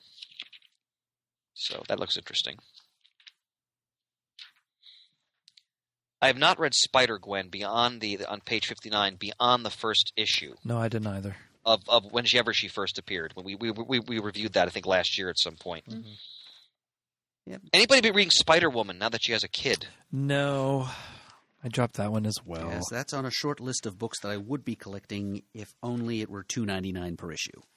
But yes, that's uh, Dennis Law, Dennis Hopeless, uh, who wrote the uh, Avengers Arena series that I was sure I, that I hated myself for liking because hated the concept, but I loved the execution. And yeah, it's got the porcupine as a supporting cast member. I mean, There you go. I'm proud of myself for being able to resist it, actually. But you know, it's it's, it's just the price point. That's all it is. It's a budget thing. On page 62, I have not read Spidey yet, which I think is like an all ages Spider Man book. But I love this. It's such this cover has such a Bronze Age feel. Yes, it does. Dizzying defeat at the hands of Doom. I mean, it looks like someone just took just like who drew this? Nick Bradshaw. It looks like he was channeling John Buscema in his version of Doctor Doom here. Fantastic. I think some of that also comes from the the way it's colored as well. Yeah, it's got a great Bronze Age feel to it. Ooh, speaking of the Bronze Age, uh, page 63, uh, issue 8 of uh, Spider Man 2099, Man Mountain Marko. Oh wow, An old, amazing Spider Man that villain. that that is a Silver Age throwback right there. Wow. Good catch there, Murd. On page 67, now we're going to be re- uh, reviewing Power Man Iron Fist uh, number one, which comes out uh, in February. That's by David Walker, who who wrote the, the latest fantastic John Shaft comic. We'll also be reviewing his new version of Shaft as well when that comes out. What do you guys think of the art, though, here for Power Man and Iron Fist? It's throwing me a little bit, I, I have to admit, on page 67. Well, yeah, Power Man certainly looks like he's uh, head and shoulders ten times too large. I mean, it's it's a very stylized approach. Very much so. Um, I mean, I, I like Walker's writing, so I'm very much looking forward to reading this. Um, I'm, I'll, pro- if, if the story is good, I'll get used to the art. But it, it just it's it's just never the way I, I picture Power Man and Iron Fist. yeah, that's. Essentially, I can understand why you guys are, It's almost a little too stylized. thrown by well, that. plus plus Power Man's Iron Fist kind of dopey grin just for me is just not that's just not the character. But I, I kind of expect to hear some kind of seventies music in the Yeah. background going fuzz guitar. Yeah, it's, it's evocative of. Uh, it, it is kind of an indie um, uh, black exploitation Yeah. arts. It reminds me of Jim Rugg from uh, Afrodisiac a few years ago. uh, Shane, as you mentioned on page 74, 75, Doctor Strange. This is one of Marvel's top books. Yeah, I was I would agree with that. I mean the the the, the crisp. Uh, I always I always mispronounce it. Is it Bachalo? Bocello. Bachalo. Thank you. Uh, is so ideal for the the world of Doctor Strange, and Aaron is having so much fun, just with full pun intended, conjuring up uh, all these interesting new concepts. Like in the, the last issue I just read, which I think was issue three. Uh, there's one plot device where because he's been using magic for so many years, it sort of mutated Strange's digestive system. So he can- only eat certain like enchanted foods that Wong has to prepare for him, uh, and and they're- don't look pleasant either. Um, it- this book is is immensely enjoyable, and as Murd mentioned, he, he's exploring his relationship with the other sorcerers in the Marvel universe. They all meet in this this secret bar that only sorcerers can enter. Uh, like Shaman from Alpha Flight, for example, is there. Uh, other characters, uh, Magik from the X Men universe, Scarlet Witch, of course. Great stuff. Highest recommendation. Artwork's out of this world. Yeah. What else for uh, uh, floppies before I head to head to trades, gentlemen? Well, in the uh, much uh, redu- uh, much diminished X Men corner of the Marvel Universe, we've got the Apocalypse Wars story, which is beginning in Extraordinary X Men number eight, in anticipation of the uh, well apocalypse centric X Men movie that'll be coming out before too much longer. Featuring, I, I I just learned this the other day, Oscar Isaac, who played Poe Dameron, is playing Apocalypse. I've, Well- I've learned that too. I just I, I was going to mention that because he's one of my favorite uh, working actors right now. Because I, I've said this many times in the air. His performances in Inside Llewyn Davis, A Most Violent Year. Uh, I haven't seen the Ex Machina yet. He's supposed to be sensational in that too. He is an outstanding actor. I mean, what you see in Star Wars is only really a glimpse of his talent. Um, so I'm really interested to see how he interprets Apocalypse. Um, Shane, again, I, I'm going to the Star Wars titles. They just just continue to knock these books right out of the park. Yes, they do. I got Um, caught up on the main Star Wars title uh, over Christmas break and uh, thoroughly enjoyable. Are, are you reading Vader Down? I am. I have it. I haven't started it yet, but I do Oh, it's, have it's it. one of the most exciting Star Wars comics I've ever read. Okay. It's so well done. Look at the look at the cover for Darth Vader 18. Mm-hmm. That's one of the most menacing Vaders I've ever seen. Yeah. Just a Um, couple red lights and the illustration. lightsaber. Wow. Very Empire. Yeah, exactly. But uh, these these if you're a Star Wars fan, you haven't read the new Marvel Star Wars comics. We just did our our spotlight on the original Marvel series. Um, these are sensational. Yes, they are. I, I have not read uh, Kanan. I've heard that's very good too. I read the first issue of that. Um, I think it fits very well into what's happening with with Rebels and the rest of the universe they're building. So I'm, I'm not unhappy that it's out there. All right, I'm going to jump to trades. Then, unfortunately, gentleman has to depart. I apologize for that. Um, Go for it. page 104, they're reprinting uh, the Captain America Omnibus Volume 1. $125. This is a magnificent collection. Tales of Suspense 59 to 99. Captain America 100 to 113. Not Brand Echh 3. This is the cream of Captain America's Silver Age solo adventures. Classic stuff. You've got Jack Kirby, Jim Steranko, Gil Kane, George Tuska, John Romita, Dick Ayers, Dick Ayers, excuse me, Jack Sparling. Done. If, if you if you love Marvel history, and if you have the money, buy this book. It's tremendous stuff. Plus, a story from Not Brand Echh. Yes. That doesn't get reprinted very much. Page 108, they're doing an omnibus of, of John Byrne's West Coast Avengers material, which I'm sure Jamie loved. Um, No. have you read these stories, Murd? Um, only one or two of them.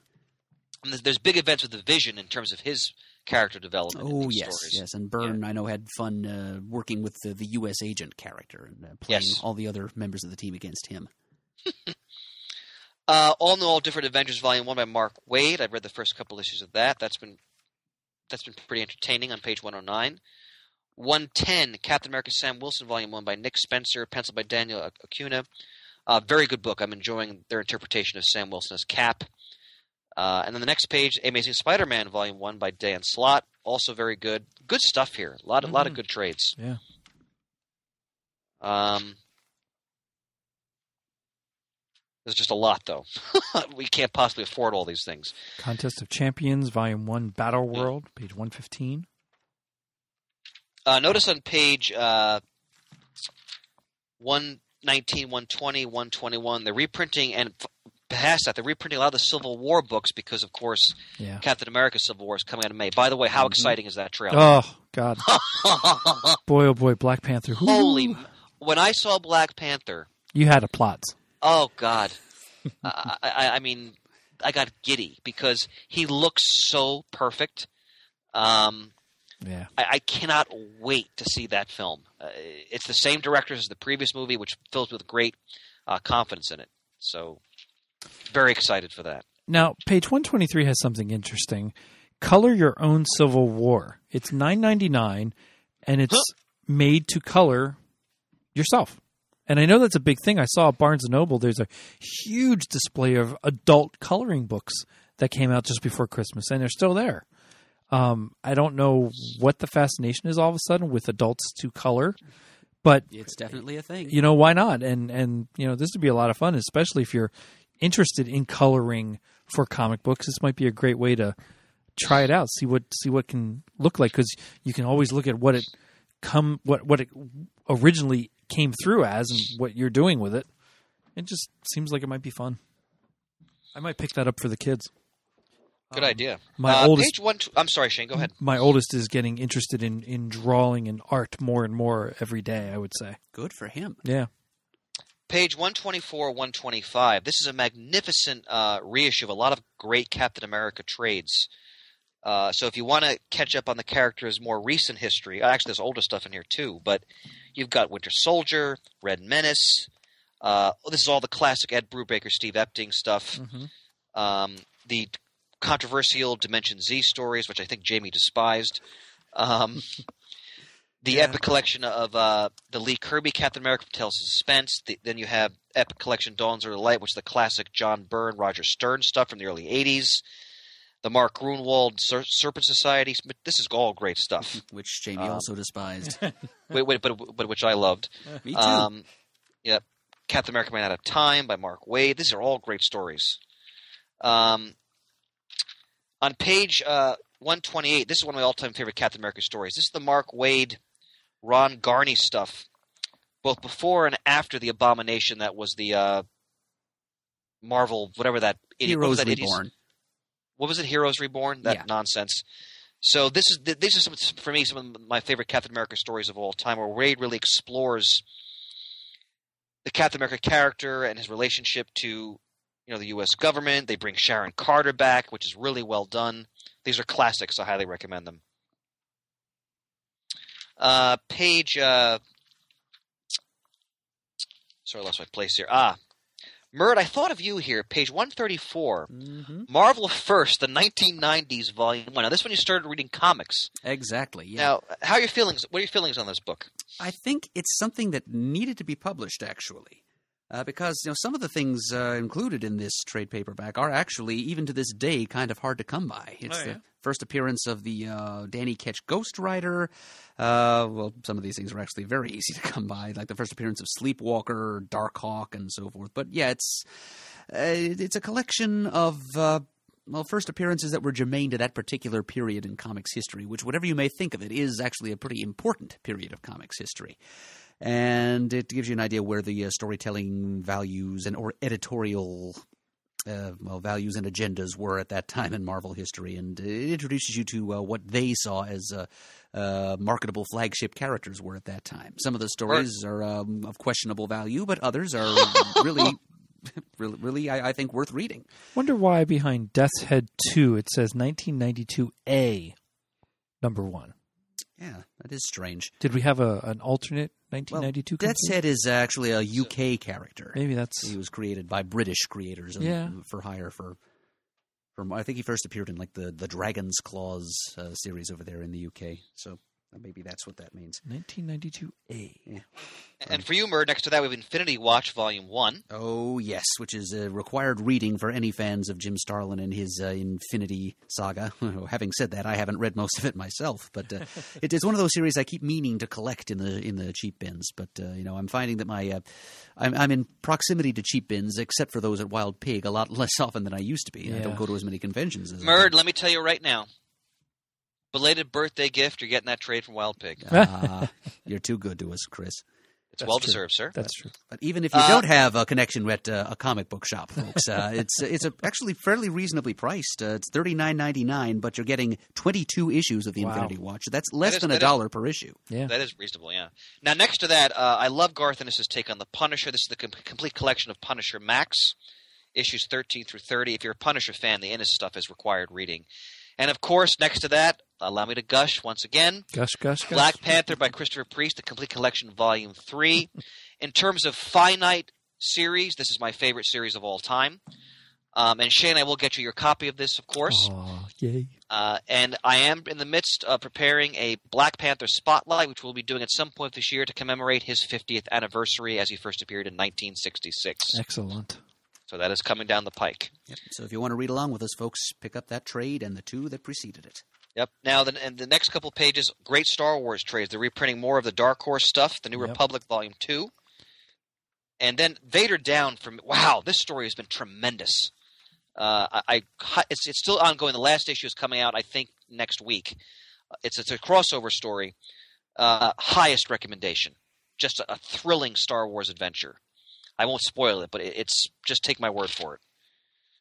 Um, I have to leave, gentlemen. I apologize. No, that's fine. Uh, one last thing I wanted to point out, and this is also for Eric Nolan Wethington.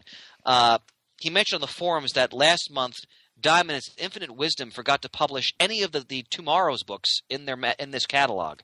So they've doubled up on all of the P- TwoMorrows offerings. So if you go to the magazine section on page uh, 470, they've got two back issues, an alter ego, and a comic book creator all solicited. And let me tell you, the topics for these are sensational. Back issue 37, Murd, you'll love this, explores the world's finest Batman Superman relationship, the Super Sons, uh, Jimmy Olsen, Lois Lane solo stuff, uh, Superman Radio Shack giveaways. I mean, this is why Back Issue is one of the most exciting and fun comic magazines of all time. Uh, Back Issue 88 explores, this is right up my alley, uh, the black and white magazines of the 70s and 80s. Savage Tales, Epic Illustrated from Marvel, Jack Kirby, Will Eisner, The Spirit, great stuff. And then comic book creator number 12, the, the, the title is all I need. What makes Jack Kirby the king of comics?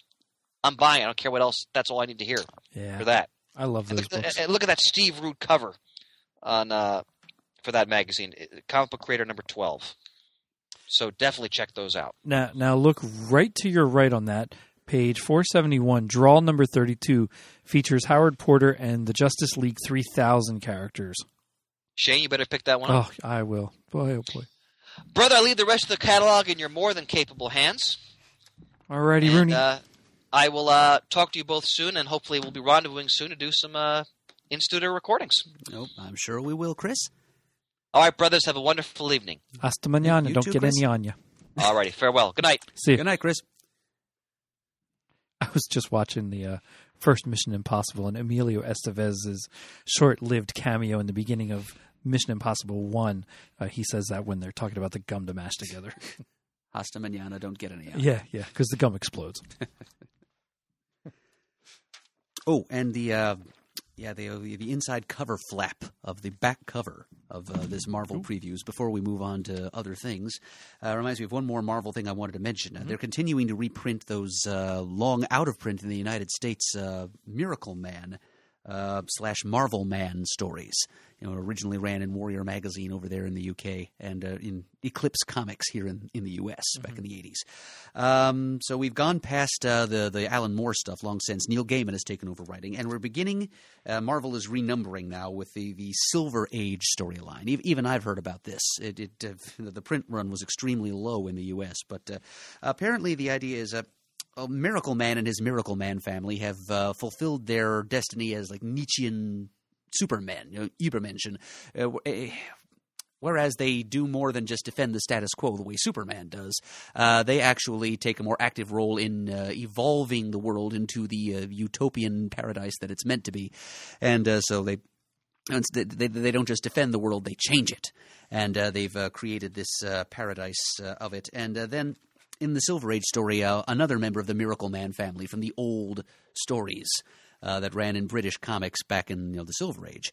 Uh, young Miracle Man, Dickie Dauntless, is uh, brought back from the dead, and um, he's uh, he's stepping straight out of those uh, golly gee whiz Silver Age comics, and he's still got that mindset very literally, and uh, he's uh, and he's confronted with the world that uh, his old friends have created, and uh, um, well, he's not sure how to react, uh, but. And that's what the Silver Age story in Miracle Man is all about. How he does react, uh, what, what sense he makes of what uh, his friends, who, as the solici- as the solicitation copy puts it, they've turned into gods and monsters. And so, how he reacts to that is what uh, that arc. that- that- that's the starting point for that arc. I'm um, I've always been curious about that story. Sort of Yeah. dreamed of being able to find uh, issues of it, which are near impossible to find. Sure, yeah. But now, thanks to uh, Marvel finally getting off their duff and getting uh, the legal problems more or less resolved, uh, we're able to uh, read that in uh, a new edition. Very cool. So, definitely reading that. Yeah. Anything else from Marvel for you, Shane? Nothing else from Marvel for me. That that about covers it. Um, yeah, other than the Star Wars titles and, and Doctor Strange, uh, the Visions, I've I've cut back on my Marvel stuff. But some of the stuff in this new, yet again, launch of number ones has some interesting uh, storylines for me. So I might be picking up some of them. Oh, sure. Yeah. The back of the book. The back of the book, going on to independent publishers.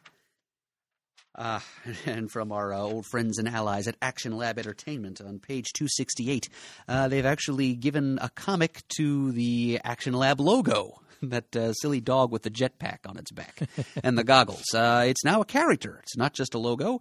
Uh, Action Lab Dog of Wonder, number one. That's funny. Good one for young readers, I'm sure. Yeah. And the Just Another Sheep, so apparently that is a mini series, as I suspected it might be, on page 271, issue 5 of 5. It's about a young man in uh, countercultural 1960s America trying to, who's discovered he has fantastic superpowers. He's an impressionable youth, and uh, he's getting himself in with uh, some uh, bad sorts. in the drug soaked, uh, drug soaked hippie landscape of the '60s. My kind of story, and it comes to a close with issue five. Ah, page 280. Uh, American Gothic Press has apparently secured the license to Lost in Space, I saw that. the original 60s series. This ain't the Space Family Robinson, mind you. This is Lost in Space. Yeah.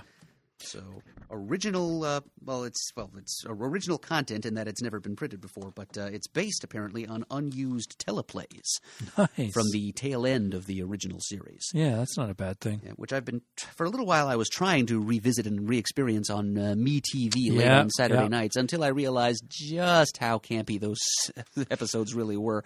I used to watch them on USA back in the early '90s. When Oh, I was wow. much younger, like 11 or 12 years old. I watched them back even further than that when I was 11 or 12 on, um, gosh, probably Fox 29. Well, it wasn't Fox then. It was Channel 29, UHF Right. 29, 48, or 17 out of Philly. Hmm. Um, in the summertime, at least, I, I think they were rerun pretty heavily. Yeah, I Yeah. think they do get actually. They they're not that campy at the beginning. It, it's No, uh, no, more Star Trek-ish. Yeah. And then it become gets swept up into the whole Batman flap, I think, and Yeah. all the celebrity guest stars and weird, colorful costumes and sets, and very, very broad and campy. And then towards the end, though, I, I think it takes a, a couple of steps back in the other Oh, direction. okay. So hopefully, these comics will uh, you know, reflect the uh, uh, terminal phase.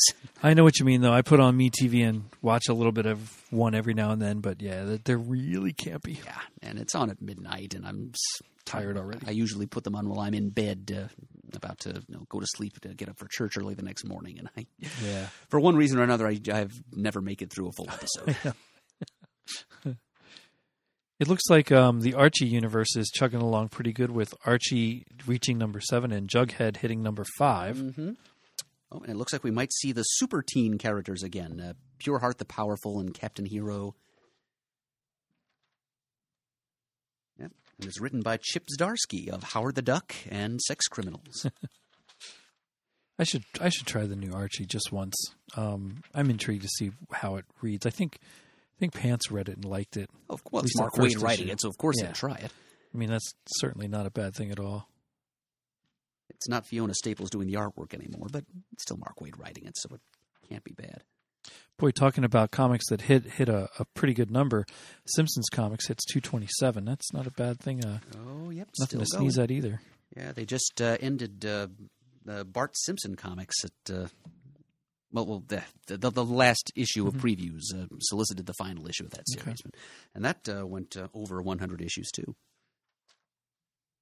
Oh yeah, I see the Simpsons comics number 227. Uh, the plot concerns Lisa starting her own podcast, so it's all about the uh, proliferation of podcasts in, Yeah, in, in contemporary society. Everybody in Springfield gets their own podcast. that hits close to home, doesn't it? Worst podcast ever.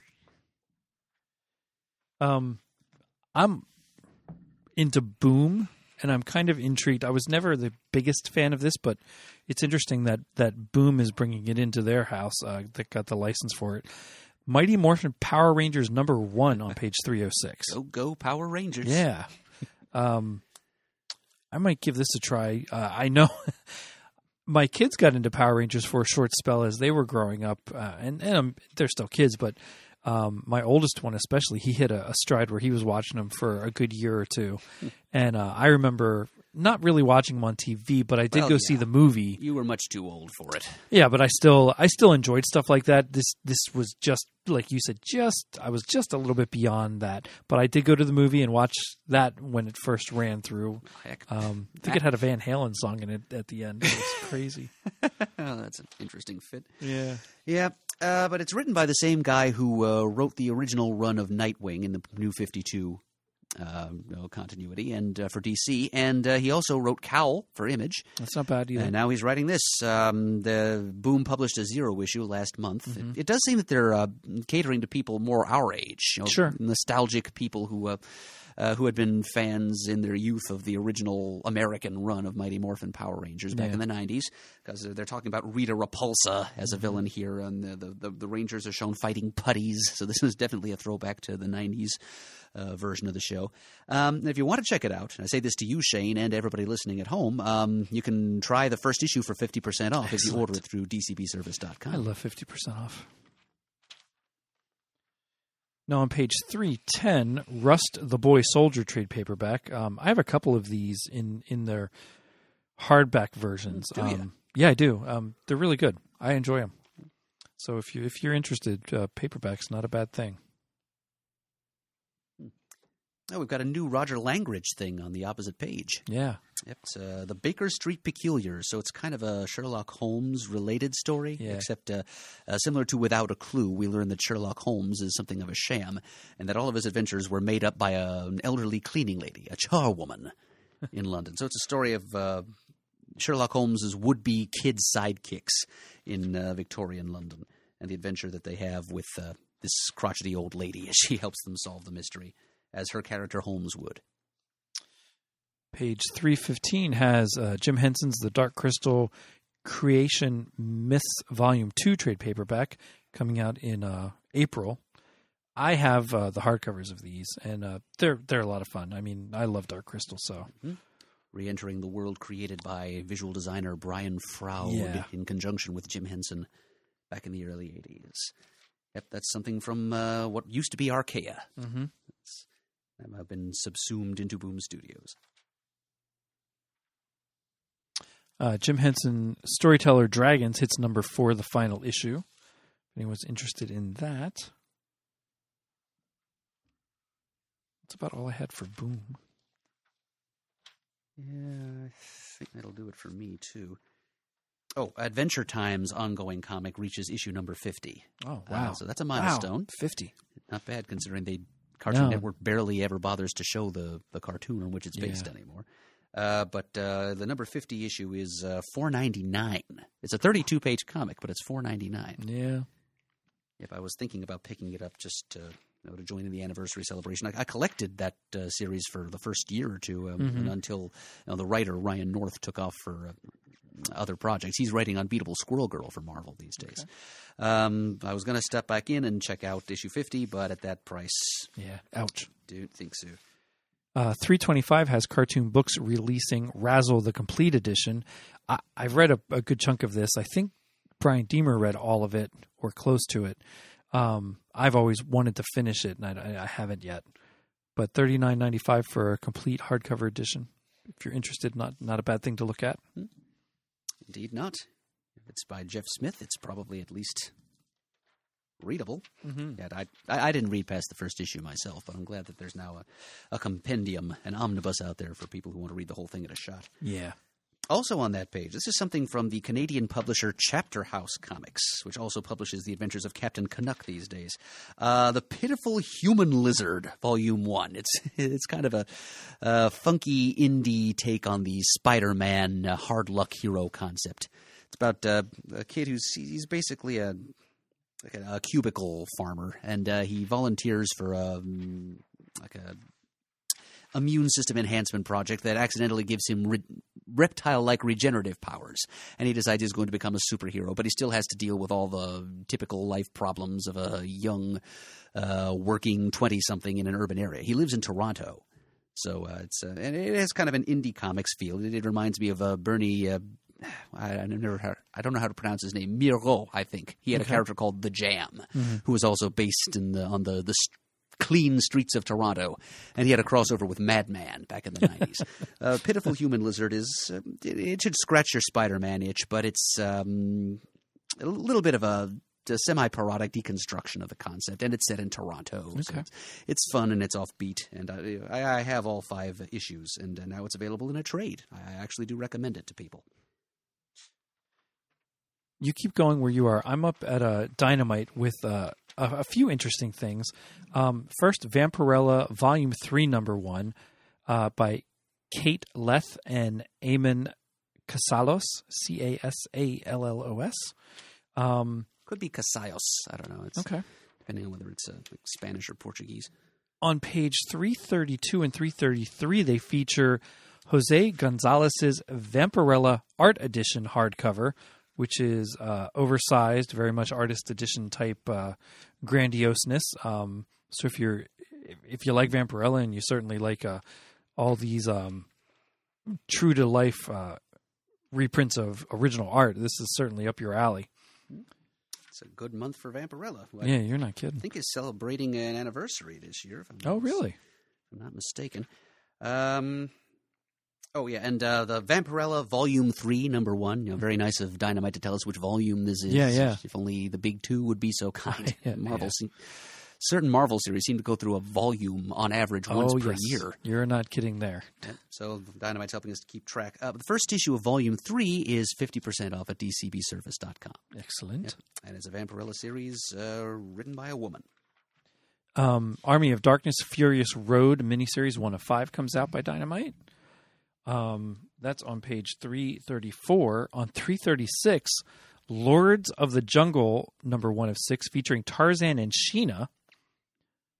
Um, you know, Dynamite always gets these great licenses, and I've read a bunch of stuff they have.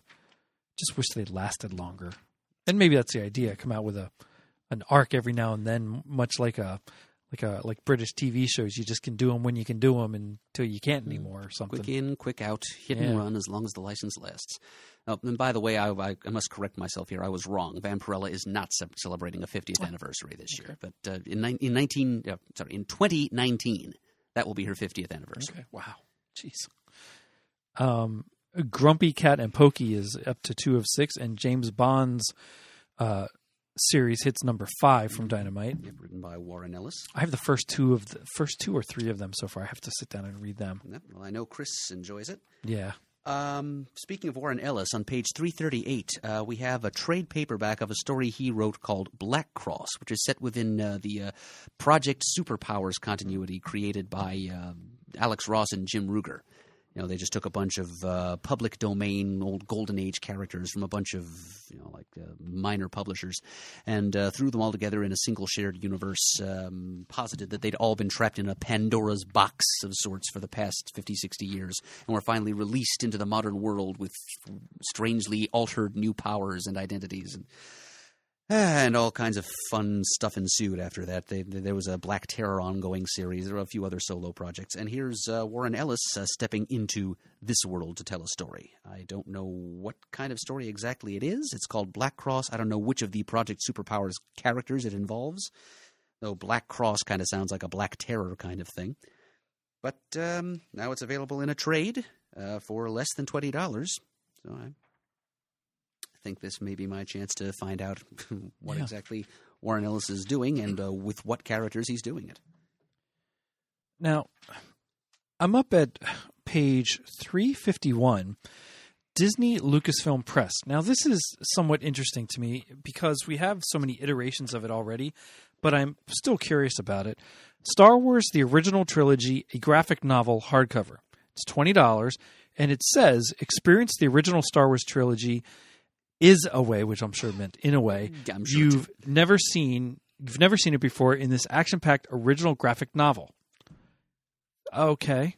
Uh, no creative team. No, which is kind of strange. Um, the artwork's nice in a in a uh, kid friendly kind of way. So I'm I'm curious to see what this is about since we already just had the Marvel stuff released recently with being recolored.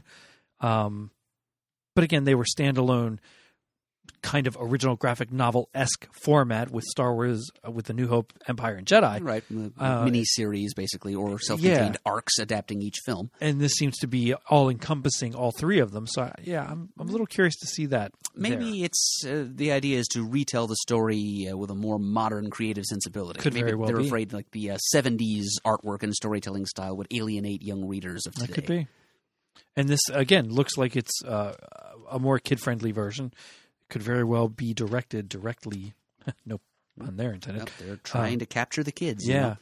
strike while the iron's hot Mm-hmm. because uh, Yep, and they have to try a little harder nowadays because, as has been observed in several quarters, um, you know, kids these days have so many other options for escapist entertainment. yes, they do. Seeing Star Wars: The Force Awakens now may not have the same impact on them as it did on you know, your generation back in the seventies. I'm I'm happy to say my boys have been all excited about it since then. Um, it it invoked Matt to read some of the young reader graphic, uh, not graphic, the young reader novels that are put out there.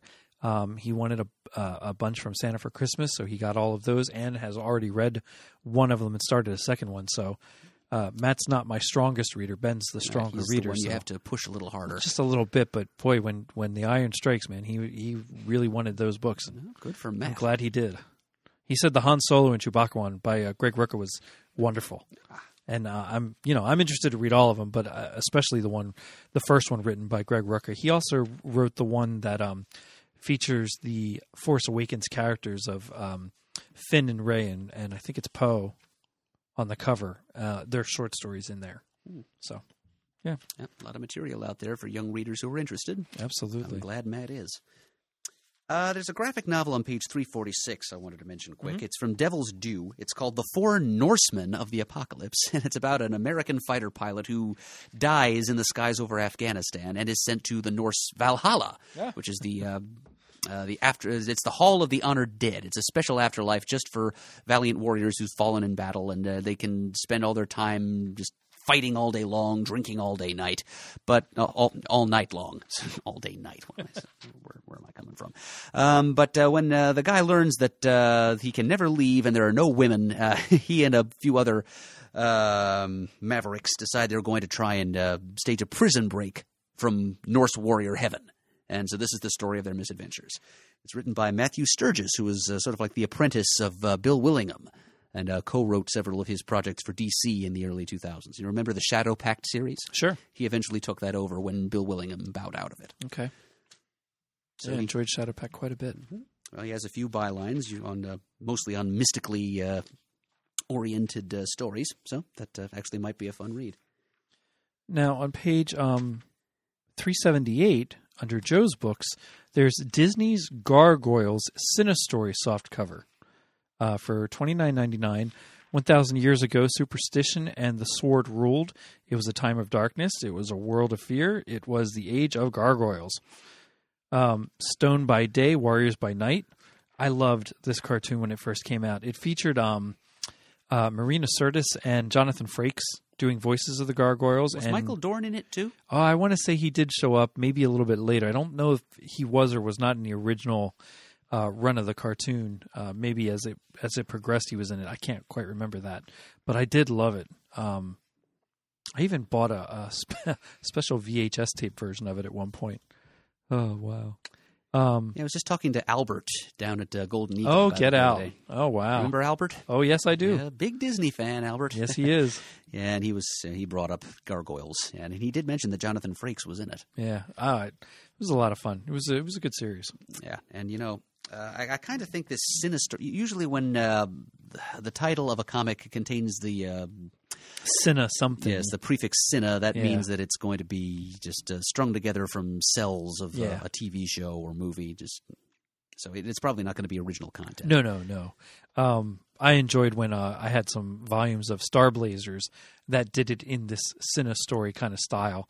Um, back when I there was no VHS tapes of it and it wasn't airing anymore, yet I found in uh, Golden Eagle these volumes of of the Star Blazers cartoon pulled out and put into the the books uh, straight from the film, and it, it was a lot of fun to at least have something to go by Star Blazers back then. Hmm.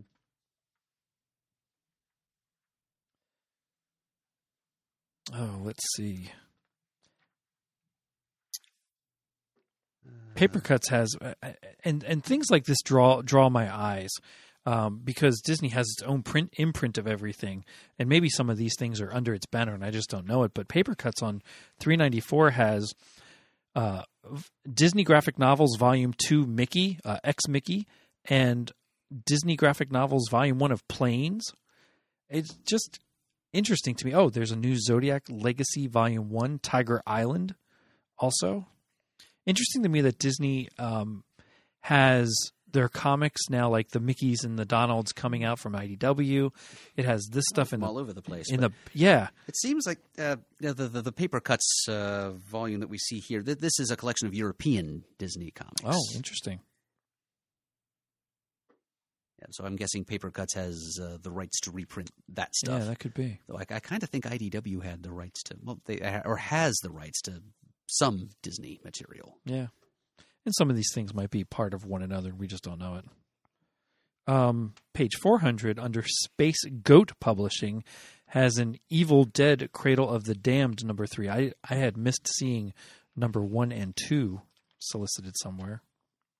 Hmm. Space Goat. Hmm, Never heard that before. No, me either. Um, backing up just a bit to Go page ahead. 399. Mhm. Um, yeah, this is under Seven Seas Entertainment. It's, um, you know, at first I thought this was going to be a comics adaptation of The Wonderful Wizard of Oz and The Marvelous Land of Oz, the Mhm. first two books in L. Frank Baum's Oz series, Sure. uh, done in uh, manga style. And this this won't this wouldn't even be the first manga adaptation of those two books. They they actually did do a manga Land of Oz a few years ago Oh, wow. which I'm happy to have.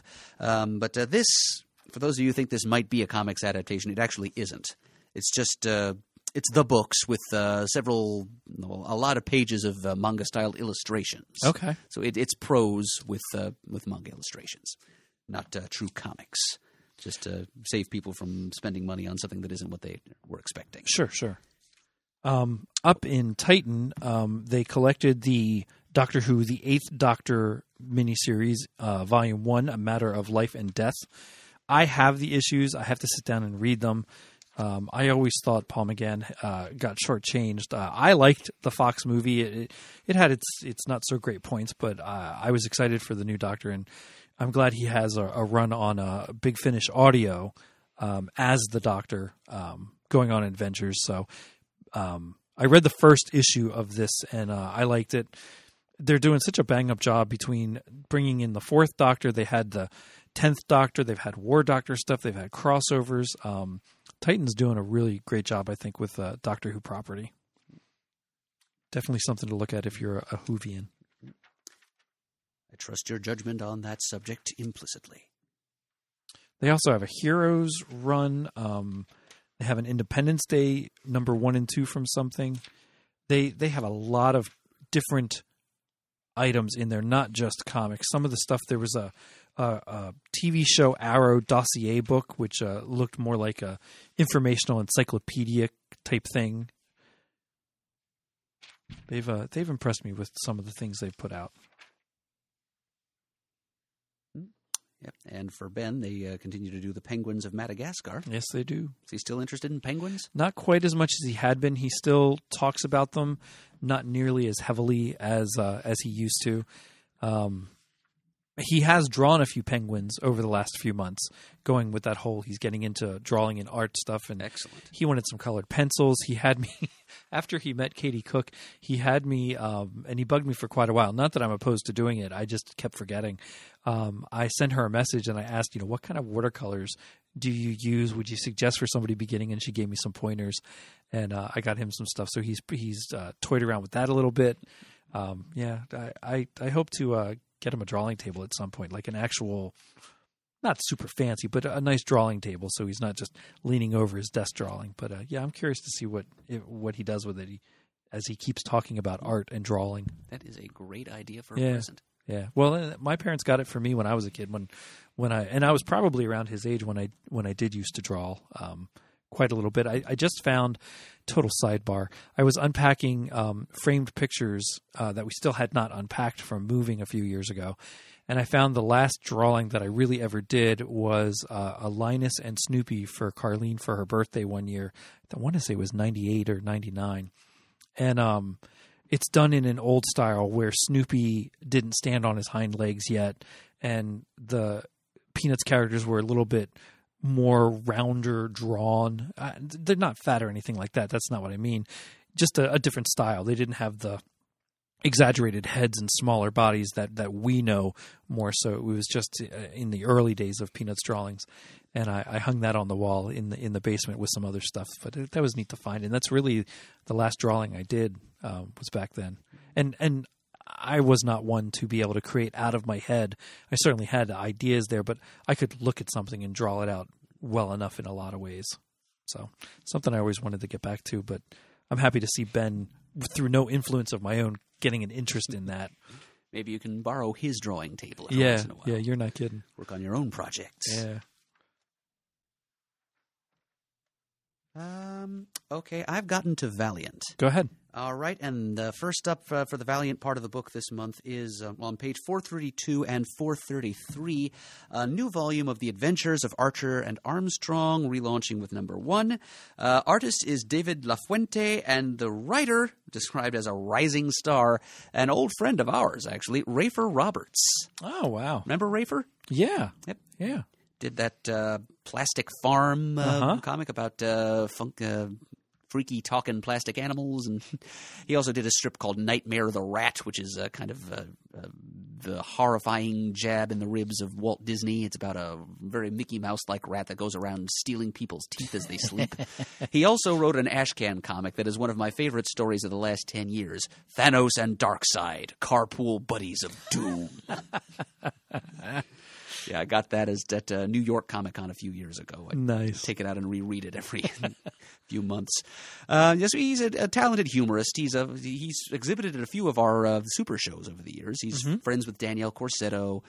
And uh, now he's gotten himself a high profile assignment in uh, writing the adventures of Archer and Armstrong. This uh, a young man who was raised as a Zen warrior slash fundamentalist Christian, and Armstrong, who is this uh, immortal uh, warrior who's uh, battled and boozed his way across millennia of human history uh, without becoming much a better person for it until he teamed up with Archer. And it's probably my favorite concept in the current Valiant universe.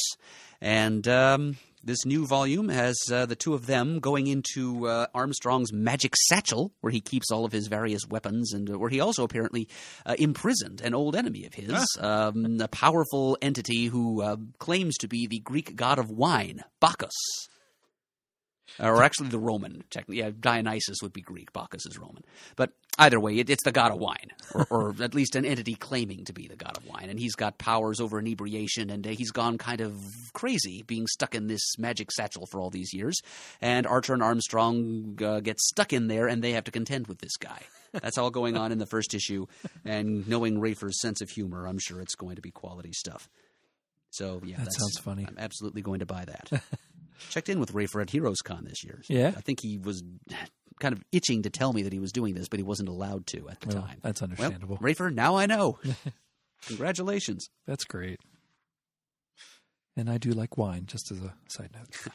Not a oh, bad thing. Wine. Makes me think of that episode of Buck Rogers in the 25th century when Buck went to the planet of the satyrs. God, I love that show. Give me woman, what wine? Now I'm back towards the books. Um, page 464 has a Batman character encyclopedia, as well as DC Superhero Girls Wonder Woman at Superhero High hardcover. So some some good young reader, kid friendly type kind of things. Uh, 465 has Rocket and Groot stranded on Planet Strip Mall novel uh, that looks kind of cute and interesting and then a whole bunch of Doctor Who stuff. I wish I had way, way, way more money to get all of these big finish Doctor Who stuff. Oh, money and time. The time Diary of money. River Song audio set on page 466. The Churchill Years on page 465. And a whole bunch of complete history books from the first Doctor, the 11th, and the 5th. Hmm, all good stuff. Under magazines, Chris has already given us a rundown of the TwoMorrows offerings for the month back issue and comic book creator and so on. Don't forget that draw one. right, with Howard Porter and uh, That's right. Justice League 3001. Still going. Yes, it is. I'm happy it's still going too. Looks like they're gearing up for the Batman versus Superman with a Dawn of Justice magazine. And uh, Brick Journal, um, number 39, looks like a dinosaur Jurassic Park centric issue. Trading cards, Star Trek The Original Series 50th Anniversary Set. You know, with this whole Star Wars Force Awakens stuff, Topps was putting out um, Star Wars cards that looked like the old ones that came out in the 70s that I collected, but it features cards from all the different movies, including Force Awakens. And uh, he, he's really gotten into getting those. Um, not the cheapest things in the world compared to when I bought trading cards. I would think you not. know, Yeah. but certainly cheaper than some other trading cards I've seen. So uh, he's having a good time, and I am too, looking at them. And some of them are more or less direct reprints of things that they had put out. So it, it's been a lot of fun um, to see those. So Mhm. yeah, Possibly even more for you than for him. a little bit. Yeah. Uh, you want an up late with Miss Piggy coffee mug? Uh, not especially. uh, I, I will say the last few episodes that did air, I laughed more than the first few. It was definitely It- getting better. It as was getting better. season wore on, or maybe we were just getting more used to the new status quo. It could be, but uh, since it's being retooled for whenever it comes back, I'm curious to see what they do with it. So we'll see what happens with that. Oh yes, we will. But yeah, Miss Piggy Up All Night coffee mug. Yeah, that's on page five hundred four. If any of you listening really do want one, I did think out of all the things that they sh- that they showed on that show that that wouldn't be a bad thing to put out there if you were enjoying the show and the premise of that series. page five twelve. There's actually a toy slash prop from the the mysterious cities of gold. Oh, It's a- a, a French Japanese co-production. Apparently, I remember it aired on Nickelodeon uh, when I was a kid because in the on the '80s, much of Nickelodeon's programming were either ancient uh, '50s and '60s reruns, Yeah. or they were imported from Canada, Europe, and Japan and elsewhere. Uh, so that's an example of something that uh, was uh, imported from another country, another market, another culture, and uh, was uh, dropped in the laps of uh, kids watching Nickelodeon on weekday afternoons back in the '80s. Yeah. I remember that show. In the uh, Funko section of the toy section, page 516 has uh, Daredevil from the Netflix show Pop Figures. And on the next page is Pop G.I. Joe figures, as well as some more Hanna-Barbera figures. Um, interesting, Matt, my younger one, wanted a secret squirrel for Christmas from the Pop collection and uh, was and found one under the tree this year. He wanted a secret squirrel. He did. Well, we've watched it on. Uh, oh God, it had to be Boomerang. Um, early Saturday or Sunday mornings for a while. I don't know that it's on now, but it was on, and and he loved it. Um, so it was a lot of fun to see him kind of get interested in something like that from gosh, even before we were born. Wow.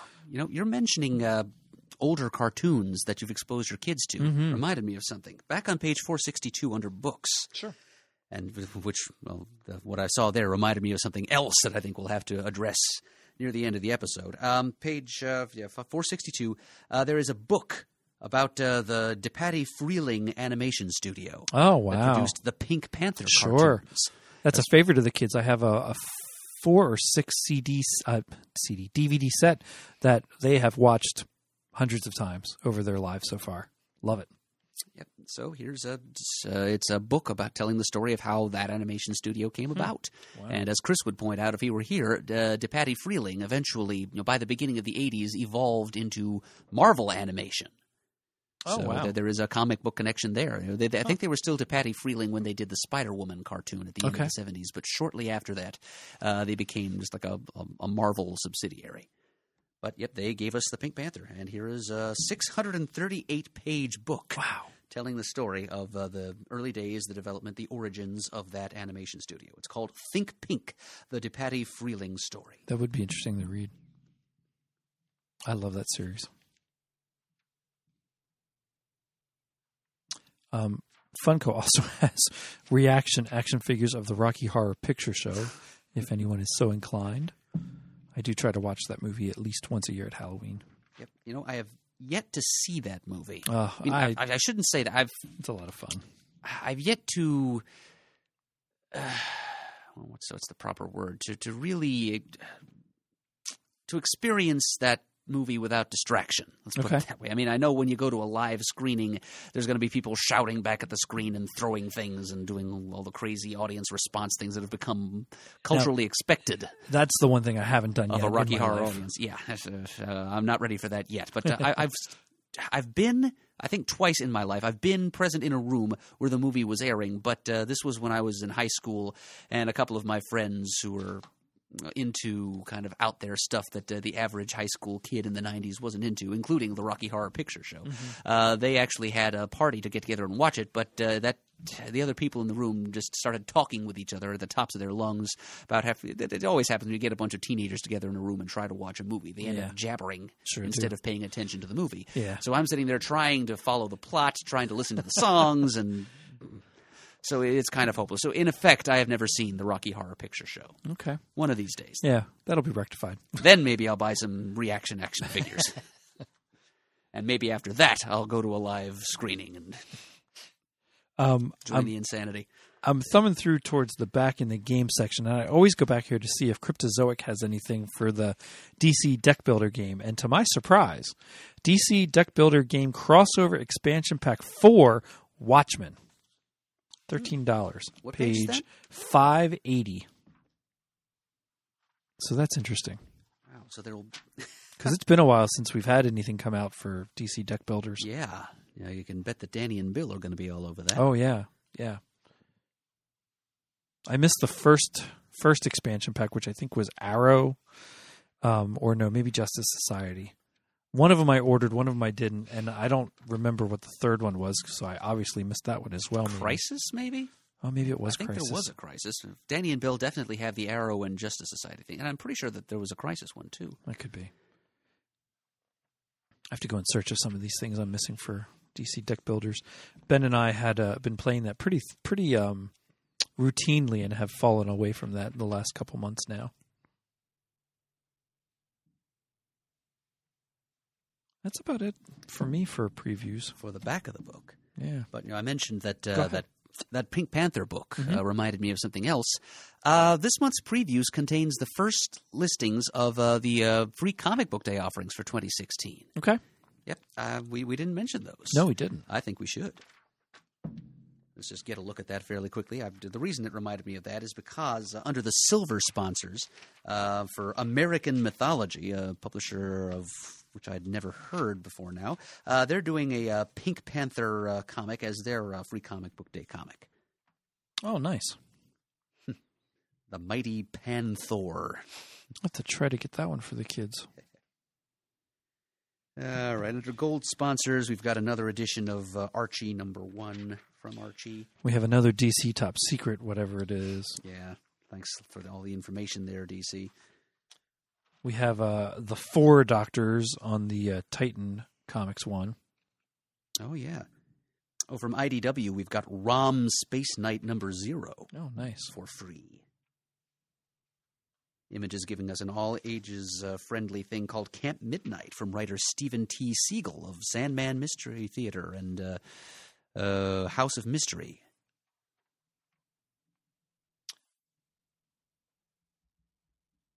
Sonic the Hedgehog also from uh, Archie Comics. God, I've had a hankering to play that game lately.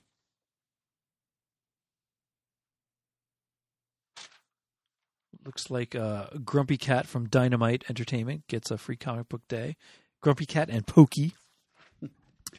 Uh, you can't have one without the other.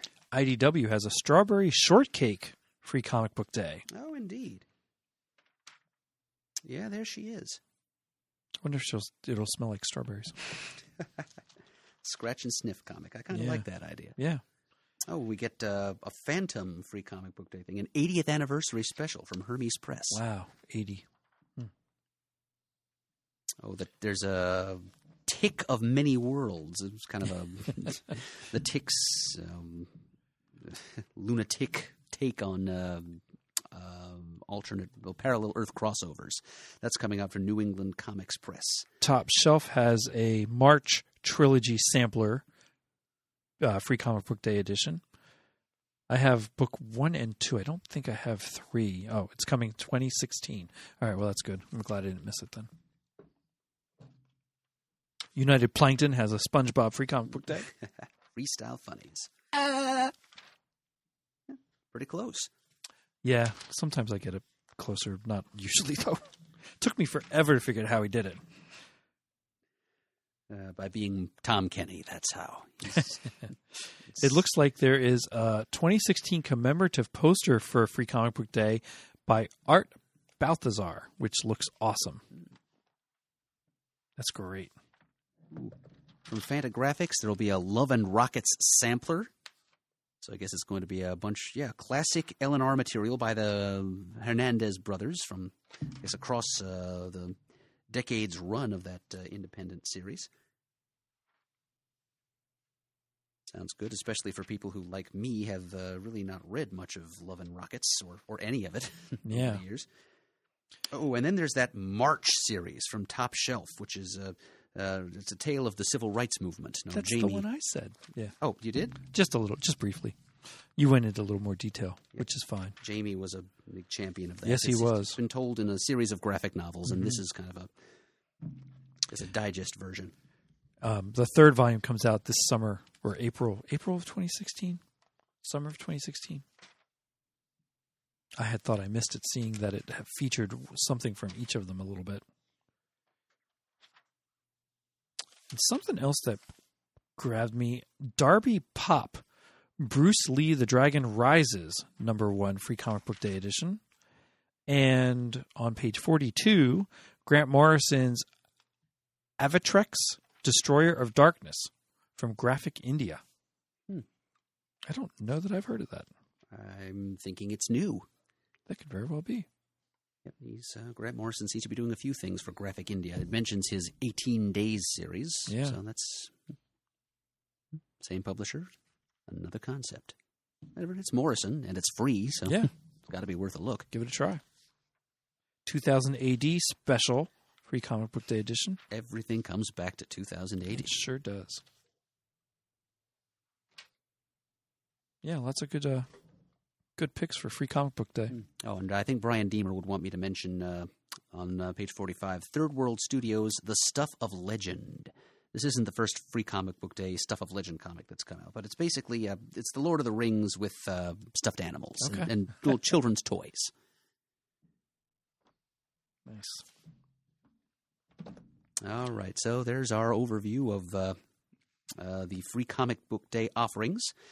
And uh, as usual, when you go to dcbservice.com and place your order, you will be given the option to select as many as five Yeah. of these uh, free comic book day offerings uh, to uh, put onto your order for this month. And they will be sent to you, uh, well, free of charge, Yeah. naturally. Please take advantage of it. I, I do it every year. I love it. It's it's very nice that they do it that way and and I certainly appreciate it. Yep. And I.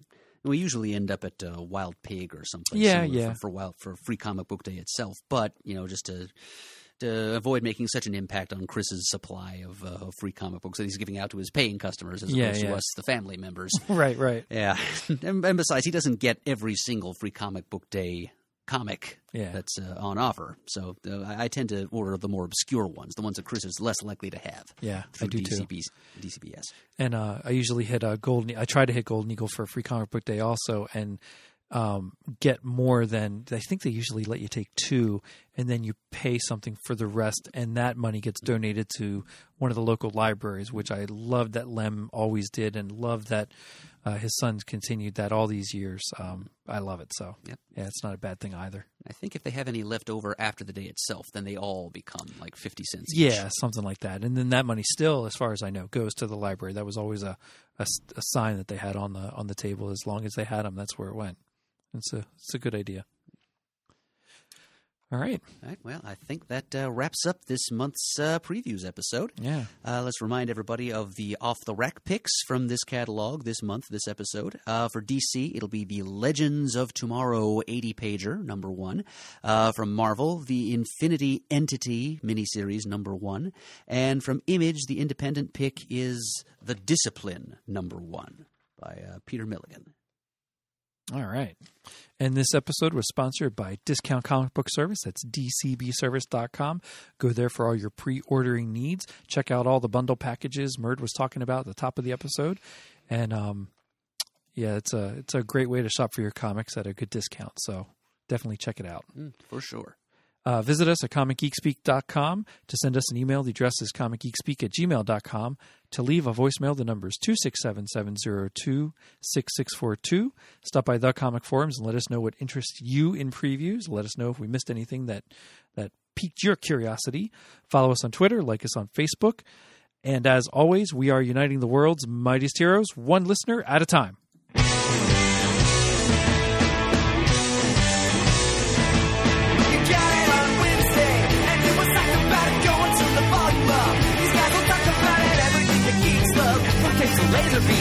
but the. see.